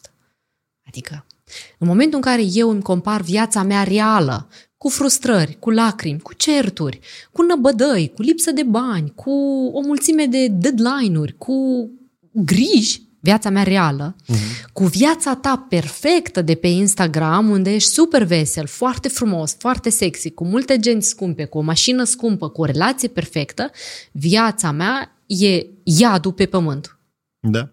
Și dacă nu am cuplată gândirea critică, să știu că și tu ai o viață în spate ca a mea, o să mă omoare. E cam greu la oameni de explicat tema asta. Și eu personal am decis să mă îndepărtez de stimul. Adică nu urmăresc decât 9 oameni pe Instagram. Și cei pe care îi urmăresc nu-mi dau o senzație de viață perfectă, ci îmi dau cunoștințe, skill-uri, practice, știu ce urmăresc la ei. E strict funcțional. Absolut, da? Absolut. Eu nu urmăresc să mă motivez, fetez. Urmăresc pe aia să mă motivez. Ok, vreau să știu, din motivația care ai luat-o, 3 lucruri fundamentale pe care le-ai schimbat la tine și ți-au adus valoare. Și nu o să poată să zică. Mă motivez să ce? Dar motivația altfel funcționează. Adică, bun, noi acum intrăm amuși într-o zonă de resurse umane, în motivație financiară, non-financiară și restul. Dar e cumva, e ca... Da, e termen scurt. Apropo, dacă tot am vorbit de motivare, cel mai căutat tip de conținut pe YouTube. Motivație? Cel mai monetizabil, da. Da, dar nu e cheia la motivație. Adică oamenii au nevoie de motivație. Sigur, dar nu e cheia în motivație. Dar nu crezi că motivația anume este ingredientul și ala în momentul în care tu vrei consecvent să faci ceva. E ca cum te-ai slăbit, da? Da. Și multe femei știu că trebuie slăbească, dar nu le reușește din careva cauză. Pentru că cel mai probabil pentru că cedează. Abandonează lucrul fără a-l termina. Nu numai, sunt cauze pe care poate să-l facă greșit, poate să nu li se potrivească strategie, sunt multe cazuri. Dar să-ți spun care mai des? Care? Își asumă un task mult mai mare decât abilitățile lor. Își asumă să slăbească 30 de kilograme într-o lună. Asta este cauza fundamentală a eșecurilor în transformare. Îmi asum din anul ăsta să citesc 10 cărți. Și dacă aș fi rațională și echilibrată și m-aș uita la viața mea, că n-am timp de cărți, aș zice, mi-asum să citesc 2 pagini în fiecare seară, să primesc plăcere din progresul task-ului. Și nu task-uri care sunt mult prea grele pentru umerii mei. Asta este. Aici. Dacă aș zice nu 100 de așezări, 10 în fiecare zi. Dar așa în fiecare zi. Așa am început să fac sport. Da. Da, da. Și apoi sunt zile când nu fac. Și nu mă pedepsați deloc. Nu fac nada. Dumnezeu cu dans. Ok, chiar. Și pe urmă revii. Da. Și te bucuri de progres. Nu fac. Da. Și văd, stai, luna asta, tac, din 30 de zile, 17 am făcut. Dea mai ceva. Corect? Și te bucuri de progres, de proces, te bucuri de asta. Eu toată viața am vrut să am un fund bombat ca la cea mai frumoasă divă. Și eram... Calașine. Nu știu că nu mi-a venit. Și mă strufocam și ridicam de greutăți și mama de fesier. Până nu am zis, nu contează, o să am cel mai bombat fund sau nu. Uh-huh. De 5 ori în săptămână, fata mamei, tu ai să faci sport. Rezultatul nu există. Nu există rezultat, există procesul. Și s-a îmbunătățit mult. Ok. Nu m-am uitat. Nu e Kim Kardashian, da. N-are de unde să fie și nu va fi. Uh-huh. Dar îmbunătățirile sunt extraordinare, omul meu zice. Adică eu îl cred. E singurul bărbat pe care îl cred. Care are acces la test. Vede rezultatul până la ședupă. Da? Ok. Știi? Și e pe sport, la mine e strict mecanica asta. Nu mă interesează rezultatul. Nu mă interesează. Mă interesează să fac de 5 ori pe săptămână 45 de minute sport. Nu mă interesează nici surplusul de greutate. Mă interesează consecvența și intensitatea. Atât. Mă interesează altceva. Și sunt focusată acolo. Exact așa e și pe carieră, și pe familie, și pe iubire, și pe tot ce vrei. Ia-o cu pași mici și voi mânca un elefant extrem de mare. Și dacă îți propui lucruri care nici în creierul tău nu încap ca mecanică, antreprenorii care zic, vreau 1 milion să facem. Dacă vrei, trebuie să știi mecanica, cum ajungi acolo. Da. Să obiectivizezi, da. Să decompoziționezi. Fii bun și arată-mi această decompoziție ca să înțeleg că în creierul tău există cel puțin ipotetic acest 1 milion. Înțelegerea, da. Dacă el nu există în Excel, el nu există. Da, în Excel stai că mai trebuie să vezi așa, competiția, prețul din piață, cererea. Toate alocate. Da. Ok. Hai să încheiem totuși cu rolurile. Eu deși m-am axat pe roluri, pentru că și gestiunea rolurilor. Da. A spun roluri atavici. Hai, te rog. Ca iubitorii de gramatică să aibă și comenta și să-și dea seama că... Că sunt atavice, de fapt. Da, că au nevoie la psihoterapeut. Okay. Așa, deci tu ai scris aici iubită, soție, mamă. Tu consideri că femeia are roluri, în general? Eu consider că noi pe parcurs... Independent, adică să fii și independent și cu roluri, da, categoric. Independență nu înseamnă lipsit de responsabilitate și nu înseamnă dependență sănătoasă. Eu consider că fiecare om are roluri pe care îi le pune viața prin faptul că se naște femeie sau bărbat sau prin faptul că se naște în sine. Există un rol pe care ți-l asumi. Mai mult decât atât, schimbăm foarte multe măști sociale și suntem diferiți în diferite roluri. Și it's ok. E că să zice cineva că vai, a accesat funcții de management și e șef și de acum e diferit. Evident că e diferit, poartă o altă mască socială și oamenii înțelepți înțeleg asta. Vorbind despre roluri atavice, de fapt în acea sesiune eu vorbesc despre diferențele genetice dintre bărbat și femeie și cum ne influențează ele. De exemplu, testosteronul vostru, ce face cu voi și ce face cu noi estrogenul. Uite, lucruri fundamentale pe care un pic de biologie, că nu sunt biolog, Doamne două ferește. Feministe în 2 podcasturi ne-au spus că nu există instincte, diferențe din astea care spui tu genetici. Păi instincte poate nu, dar diferențe la nivel de cum ne sunt conduși hormonii, da, bărbații au mai mult testosteron, femeile tot le-au, dar nu atât de mult. Femeile au mai mult estrogen. Diferențele nu sunt tăiate cu lama, adevărat au zis feministele, doamnele care au fost aici. Diferențe puține s-au observat la nou născuți, de exemplu, la nou născuți fetițe de câteva ore și la nou născuți băieței, s-a observat diferența că fetițele sunt mai senzitive social, se uită, mai mult zâmbesc, privesc ochii. Bărbăiței se uită la mecanici mai mult, deci nu o să se uite la tine față, se uită la ceva funcțional mecanic. Cum funcționează lumea. Exact, exact. Dar noi nu putem spune, și eu nu am găsit studii care să certifice că ne naștem diferiți în esență. Biologic vorbind, din punct de vedere a hormonilor, care face din femeie femeie, cu talie, cu piept și fund bombat, și bărbatul cu testosteron să ducă să aducă ursul din pădure. Da, la nivel de hormoni. Dar în genere, Vadim, doamnele care au fost aici au dreptate. Diferențe fundamentale nu există. Înțeleg. Inclusiv după profile de personalitate. Noi analizăm în curs profilarea și după Ocean. Mai multe aspecte ale personalității, păi iată... Al doilea aspect este conștiinciozitate. Cum sunt femeile și bărbații în acest aspect? Păi iată, bărbații, femeile sunt foarte conștiincioase, da? Cu foarte multă rigurozitate și responsabilitate față de casă. Bărbații față de aspecte sociale. Și asta este dovedit științific prin studii. Acum asta nu este nici bine, nici rău. Asta nu înseamnă că nu există femei preocupate de mediu și invers. Corect. Și e bine să fie așa. O excepție la 100 și să faci din ea medie sau să faci generalizare. Asta de aceea, când vorbim, echilibrăm. Suntem toți buni. Ok, da, de acord. Bărbații cu testosteron au niște porniri. Azi e așa cum spui. De învingători, mulțumesc.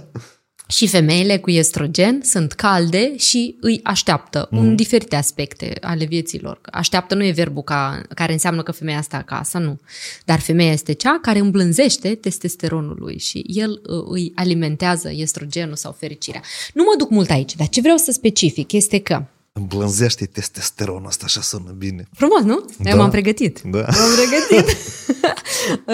Dar ce am vrut să zic eu este că mesajul meu fundamental în tot ce fac este, și continuu să zic, de echilibrare și bun simț, pentru că eu vreau să aduc în viața femeilor și prin ele în viața familiilor lor schimbări ireversibile spre bine, spre cooperare, spre iubire, spre înțelegere, spre pace.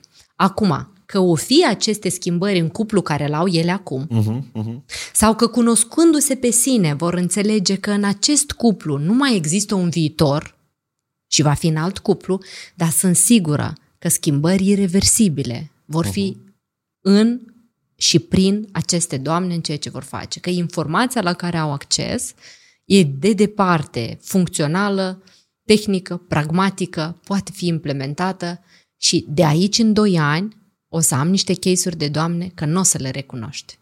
Before and after.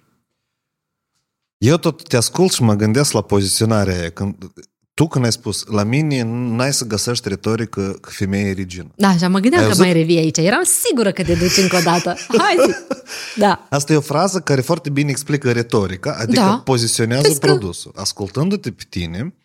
Ce vezi? Mai întâi, toată vremea era femeie practică, dar nu sună bine. Ce înseamnă femeie practică? Pentru cine practică? Parcă nu înțelegi, parcă nu e echilibrată, nu e emoțională, nu e sexy, Femeie deșteaptă, dar nu toate vor să fie deșteapte. Asta poate să afecteze vânzările.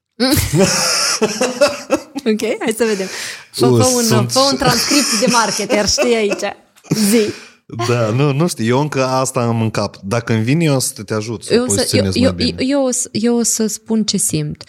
Ținta mea sunt femeile care simt că e nevoie de o transformare din punctul A în punctul B pentru o altă calitate a vieții, a relațiilor, a jobului, a carierei. Iată simplu. Nu, metamorfoza și înseamnă transformare, adică metafora din onidă în fluturaș. Da, eu nu folosesc metafora asta, dar în esență nu am vrut să o folosesc, știi de ce? Că poate omida nu e ce simt eu despre mine. Adică sunt destul de bun fluture, dar mă duc într-o altă versiune de fluture. Alt fluture, mai colorat. Ești o nidă, transformă-te în fluture. Ia uite cum ai zis. Suntem toate valoroase, frumoase și fiecare o mie de toți sunt frumoase. Da, aici ai dreptate, mai să zic, da. Și în esență trăim astăzi ceea ce am decis ieri și trebuie să ne asumăm responsabilitatea pentru ceea ce trăim și să căutăm soluții. Trăim într-un veac în care soluțiile sunt extraordinar de multe. Știi care e întrebarea? Dar tu crezi că toate femeile, în primul rând, au nevoie de așa transformare și în al doilea rând o să le treacă pozitiv? Dar dacă asta o să agraveze, adică tu imaginează că tu stimulezi pe cineva să-și schimbe viața și numai își agravează chestiile și renunță și se întâmplă aspecte de astea în care... Tu și înțelegi transformarea asta e grea, nu? Da, sigur, e cu durere asociată, da. Prima întrebare, au nevoie toate? Au nevoie acele persoane care simt că nu mai pot trăi ca înainte și scade drastic calitatea vieții pe orice segment. Dacă te mănâncă, exact. Asta, da? Cine nu simte asta, nici nu o să ajungă metamorfoză, că nu o să răspundă la mesajele mele de marketing. Nu o să rezonează. Cel care rezonează are nevoie de transformare. Dar aici un postscriptum. Eu cred că noi toți ne vom transforma. Cineva prin super durere și apocalipsă, că vine peste el viitorul. Ca mine. Da? Și cineva se va transforma prin anticipare a acestui viitor, ok? Deci cine ajunge în curs, sigur are nevoie. Acum, dacă informația poate fi nocivă pentru cineva, eu am un limbaj echilibrat. Și aduc... Irefutabil. Irefutabil. Tare echilibrat. Și aduc argumente. Și aduc argumente. Și aduc perspective. Și analizez tridimensional.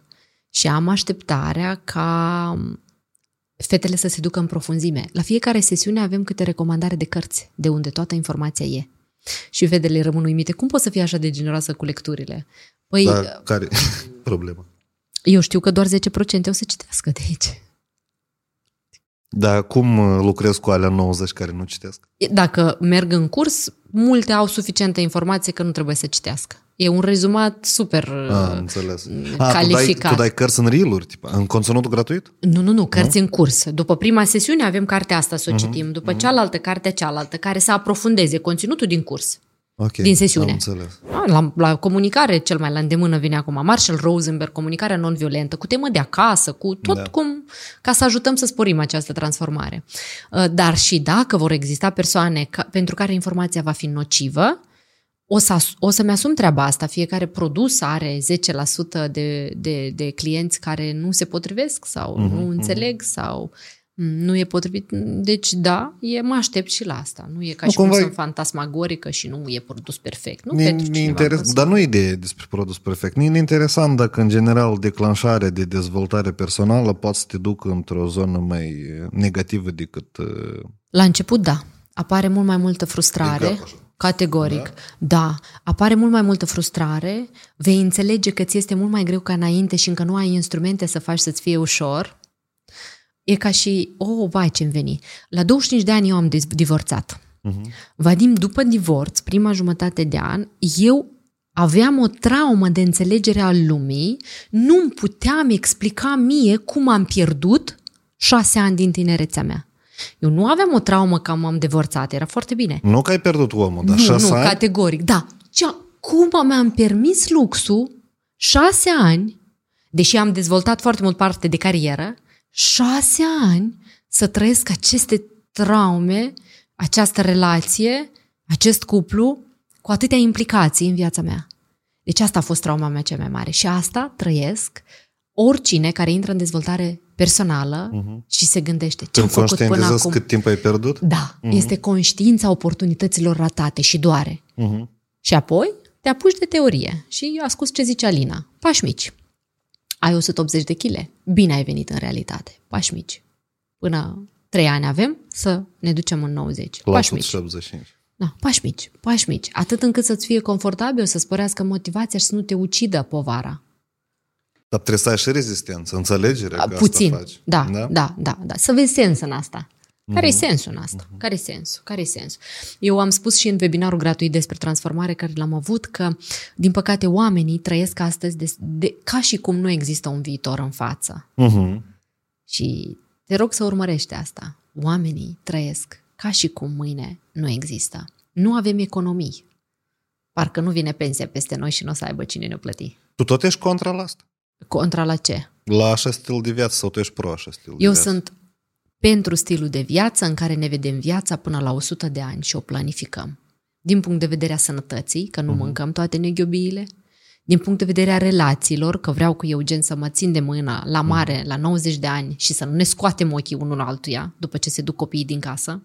Că vreau copiii mei să vină cu drag la mine cu nepoții, că vreau să am bani, să nu cerșesc de la copiii mei pentru ce îmi trebuie, dar să am eu să-mi satisfac nevoile de la 60 la 90 de ani, cât va fi perioada probabil în care nu voi fi business trainer foarte activ. Da? Deci eu sunt pentru anticiparea viitorului și prognozarea lui. Și atunci când tu te vezi în viitor, tu te vezi cumva acolo. Și atunci te aduci în prezent și te gândești ce fac în prezentul de azi pentru ca în viitorul de mâine să fiu așa cum imaginez. Și asta este o gândire analitică care putem să o infuzăm, care putem să ne-o vaccinăm, să ne-o băgăm, cum vrei tu, să ne-o... Să ne băgăm, e bun. Exact, să ne antrenăm mintea, să se uite în viitor. Eu asta fac constant. Adică eu mă gândesc, vreau să mănânc asta, ok, cum arăți peste săptămână? Asta este echilibrul minții pentru mine. Să pot să judec lucrurile cerebral, nu doar emoțional. Să pot să înțeleg implicația pentru viitor a faptului că astăzi consum, îmi cumpăr în credit ceva care mă costă atâția ani cu așa dobândă lucruri. Și deci, eu o să trăiesc. Deci tu nu iei decizii impulsive, da? Da, eu trebuie cunosc, să stai să le echilibrezi. Dacă e o decizie cu costuri mari și investiții mari, cu siguranță. O să fie o decizie impulsivă sau emoțională, nu știu, de sute de euro, dar mai mult de atât întotdeauna e echilibrată.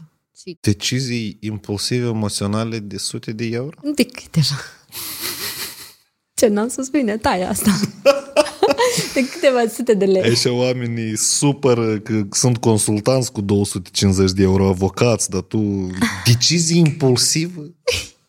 Da, deseori în zona asta de haine sau bijuterii, sau ceva ce pot repede să... Sau cursuri rapide, pe consum rapid. Ok, da. Adică e ok, dar evident, iată cu achiziția bolidului, unei noi mașini, pentru mine mă tot chinui un an de zile. Că pot să rotesc banii și să facă mai mulți bani decât... Adică, da, mintea mea e și...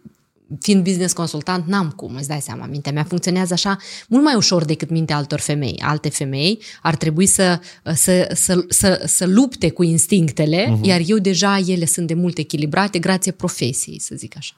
Dar divorțul la 25 de ani tot s-a dat un stres. Asta tot a fost o pușă pentru tine sau tu cumva toată transformarea începută mai devreme sau cum asta s-a întâmplat? Divorțul la 25 m-am ales cu el cu 2 cadouri mari ale vieții.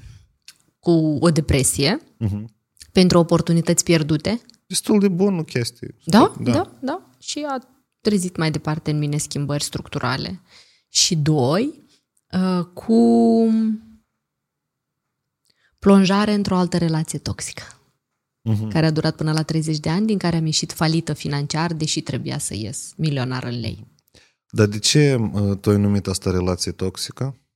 După ce am învățat multe despre relații și despre mine, am înțeles cât de toxic a fost pentru mine și... Deci tu cumva te-ai aventurat într-o relație care nu era potrivită și tu asta nu înțelegeai, da? Da, nu era potrivită. Foarte frumos. Nu că ar fi fost toxică, că persoana cu care eram într-o relație e un om bun în sine, dar nu era potrivită pentru mine. Și pentru el nu era. Nu e ca și cum doar pentru mine. Și pentru el nu era. Și iată, aceste 2 cadouri ale vieții m-au dus în 30, exact așa cum eram în 25, doar că mult mai citită. Mult mai înțelegând foarte bine cum funcționează legile banilor, societății, chiar dacă eram falită, știam că nu stau mult în faliment. Multe lucruri le-am înțeles. Eram eu diferită, dar experiențele se tot repetau aceleași dureroase. Vezi, acum, iată, sunt oameni care te urmăresc pe tine pe Instagram, dar la tine Instagram-ul, stories-urile, apropo, tot au devenit o leacă idealizate. Da? Da, storytelling-ul este din asta așa. Eu și înțeleg de ce asta se întâmplă, adică, by default, eu înțeleg de ce tot asta se întâmplă și n-am nimic contra. Dar eu intuiesc că sunt femei care se uită la tine, te ascultă pe tine, îți urmăresc Instagram-ul și spun că vor să fie ca tine. Își spun, da? Dar eu, știindu-te chestia asta, dorința de a fi ca alt om, dar pe de altă parte tu ai avut un divorț, apoi încă o relație, apoi faliment, înțelegi? Deci tu în 10 ani ai trecut niște chestii emoționale drum extrem de puternice. Acum fata asta, de exemplu, care are 23 de ani și să spunem că e căsătorită, deja, da? Și nu recomand, dar mă rog. Da. Tu pornești pe cale de transformare și începi cumva să trezească să-și conștientizeze emoțiile. Am pierdut firul. Și ea nu va trece același drum ca mine, dar își dorește rezultatul meu. Da, da, exact. Adică foarte faină întrebare. Asta e ideea. Ea poate avea rezultatul meu printr-un drum mai ușor și mai rapid. Bineînțeles. Este presiune pe timp, este presiune pe durere, dar poți ajunge la un rezultat notabil în viața ta, nu tocmai rezultatul meu ca și copy-paste, dar notabil pentru viața ta, să crești în scări. Adică nu e obligatoriu, eu sunt divorțat de 2 ori ca să fiu ca tine. Absolut. Da? Și e de dorit să nu. Nu e obligatoriu să ai un faliment ca să înțelegi cum trebuie să faci. Dar vezi că n-ai înțelegerea potrivită. Persoanele se dezvoltă prin diferite mecanici. Sunt unii care trebuie să pupe podul de sus ca să-l vadă pe cel de jos și atunci orice carte nu e potrivită decât atunci când e experiența dureroasă. Uh-huh. Iar sunt cei care se învață prin experiența altora și anticipează. Da? Categoric vei avea traumele tale. Fără asta e un drum al creșterii. Adică tu poate nu vei avea divorț, dar vei avea înțelegeri profunde ale lucrurilor. Ce zic eu și ce aș vrea să se înțeleagă, takeaway-ul după ce vorbim, este că transformarea, nimeni nu ne livrează la ușă prin livrare. Uh-huh. Dacă nu o facem noi conștient, binecuvântați, înțelegători, o va face viața cu noi. Eu pot să te ajut aici să sfătuiesc și femeile, fetele care ne privesc să-și dea răspuns, au nevoie de mastermind-ul tău sau nu. Este un exercițiu tare simplu.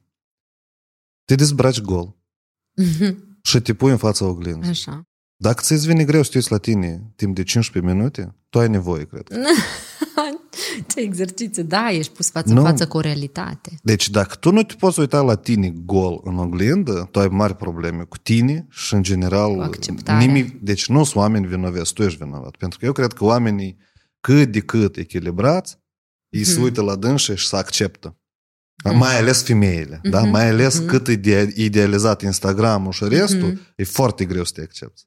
Eu odată m-am uitat la mine, eu pe bune, aici de-n paranteză, ne-am adus aminte de exercițiul ăsta, m-am uitat la mine în oglindă vreo 7 minute. Da, eu l-am făcut și mai cândva. Așa, și adică, ai putut? Eu m-am uitat, eu m-am speriat de mine. Eu m-am uitat la mine și m-am apropiat așa chiar. E că așa m-am uitat în oglindă și m-am analizat în față. Zic, nifiga sebe, ia că deși oamenii suntem de mine. Aha, eu singur m-am speriat de mine, înțelegi sau nu? Și asta a fost, fost înainte de somn și de asta. Și-a fost asta. Dar acesta e un exercițiu tare bun. Mm-hmm. Și în momentul în care tu înțelegi că nu te poți privi, înseamnă că tu ai probleme și trebuie să... Fain, o să fac existență. Și eu. O să fac și eu exercițiu. Nu am făcut exercițiul ăsta. Nu am problemă cu nuditatea mea, dar în felul ăsta a țintit privirea 15 minute, nu am făcut. Voi fi interesată de ce o să te uiți în oglindă și la tine la tot corpul. Adică ai de dorit să fii mai departe, să te vezi tot corpul. Tu te accepti pe tine sau nu? Dacă tu te accepti, ești foarte echilibrat, nu-i problemă. Tu te uiți și înțelegi, aha, aici ar trebui lucrat, aici, eu și figenare. Da, ok. Înțelegi? Dacă nu, dacă tu, ce fel de exercițiu ăsta, lasă-mă pe mine, și nu poți să stai 2 minute, ai... Noi avem acasă o glumă, eu îi zic lui Eugen, și de fain ai făcut asta, de el se uită și zici, tăi și eu ne vede la mine golum. Da. Mai este ceva. Eu cred că noi aici să încheiem. E foarte fain. Deci eu să te mai invit. Și eu cred oamenii care privesc, susțineți comentariile și scrieți dacă mai vreți podcast cu Alina. Ne aduce plăcere mai scurt. Și mie. Noi așa într-un fan vorbim despre lucruri super serioase din viața noastră. Fan, asta e jobul meu, să iau peste picior și dramatizez ca să fac oamenii mai interesanți să asculte. Noi avem, vezi, lângă omul anului, avem și cadou de la sponsor. Vai, deci frumos! Mulțumesc! Asta e a 3-lea lucru care s-a întâmplat de când tu ai fost. Noi am găsit sponsor. Vă felicit pentru Robust. Că meritați. Asta e băutură energizantă. Mulțumesc din tot sufletul. Și aici găsesc ce am aici. Da. Super! Da. Știu cu cine o să împart această băutură, că am pe cineva care o să mă ajute să consumăm. Mulțumesc frumos! Mulțumesc mult și ne auzăm într-o jumătate de an, că n-ai să ai 160.000, ești treci prin scandaluri de cu Tani Vander, cu... Așa, trebuie. La 200-300.000 trebuie o confruntare concretă de viziuni. Eu cred că nu o să fiu pe drumul ăsta. Zic.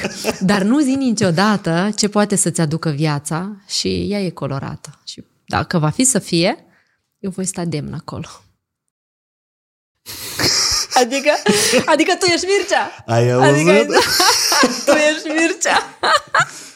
Bun, aici încheiem, da? Da. Mulțumesc. Dacă ne duci acuja.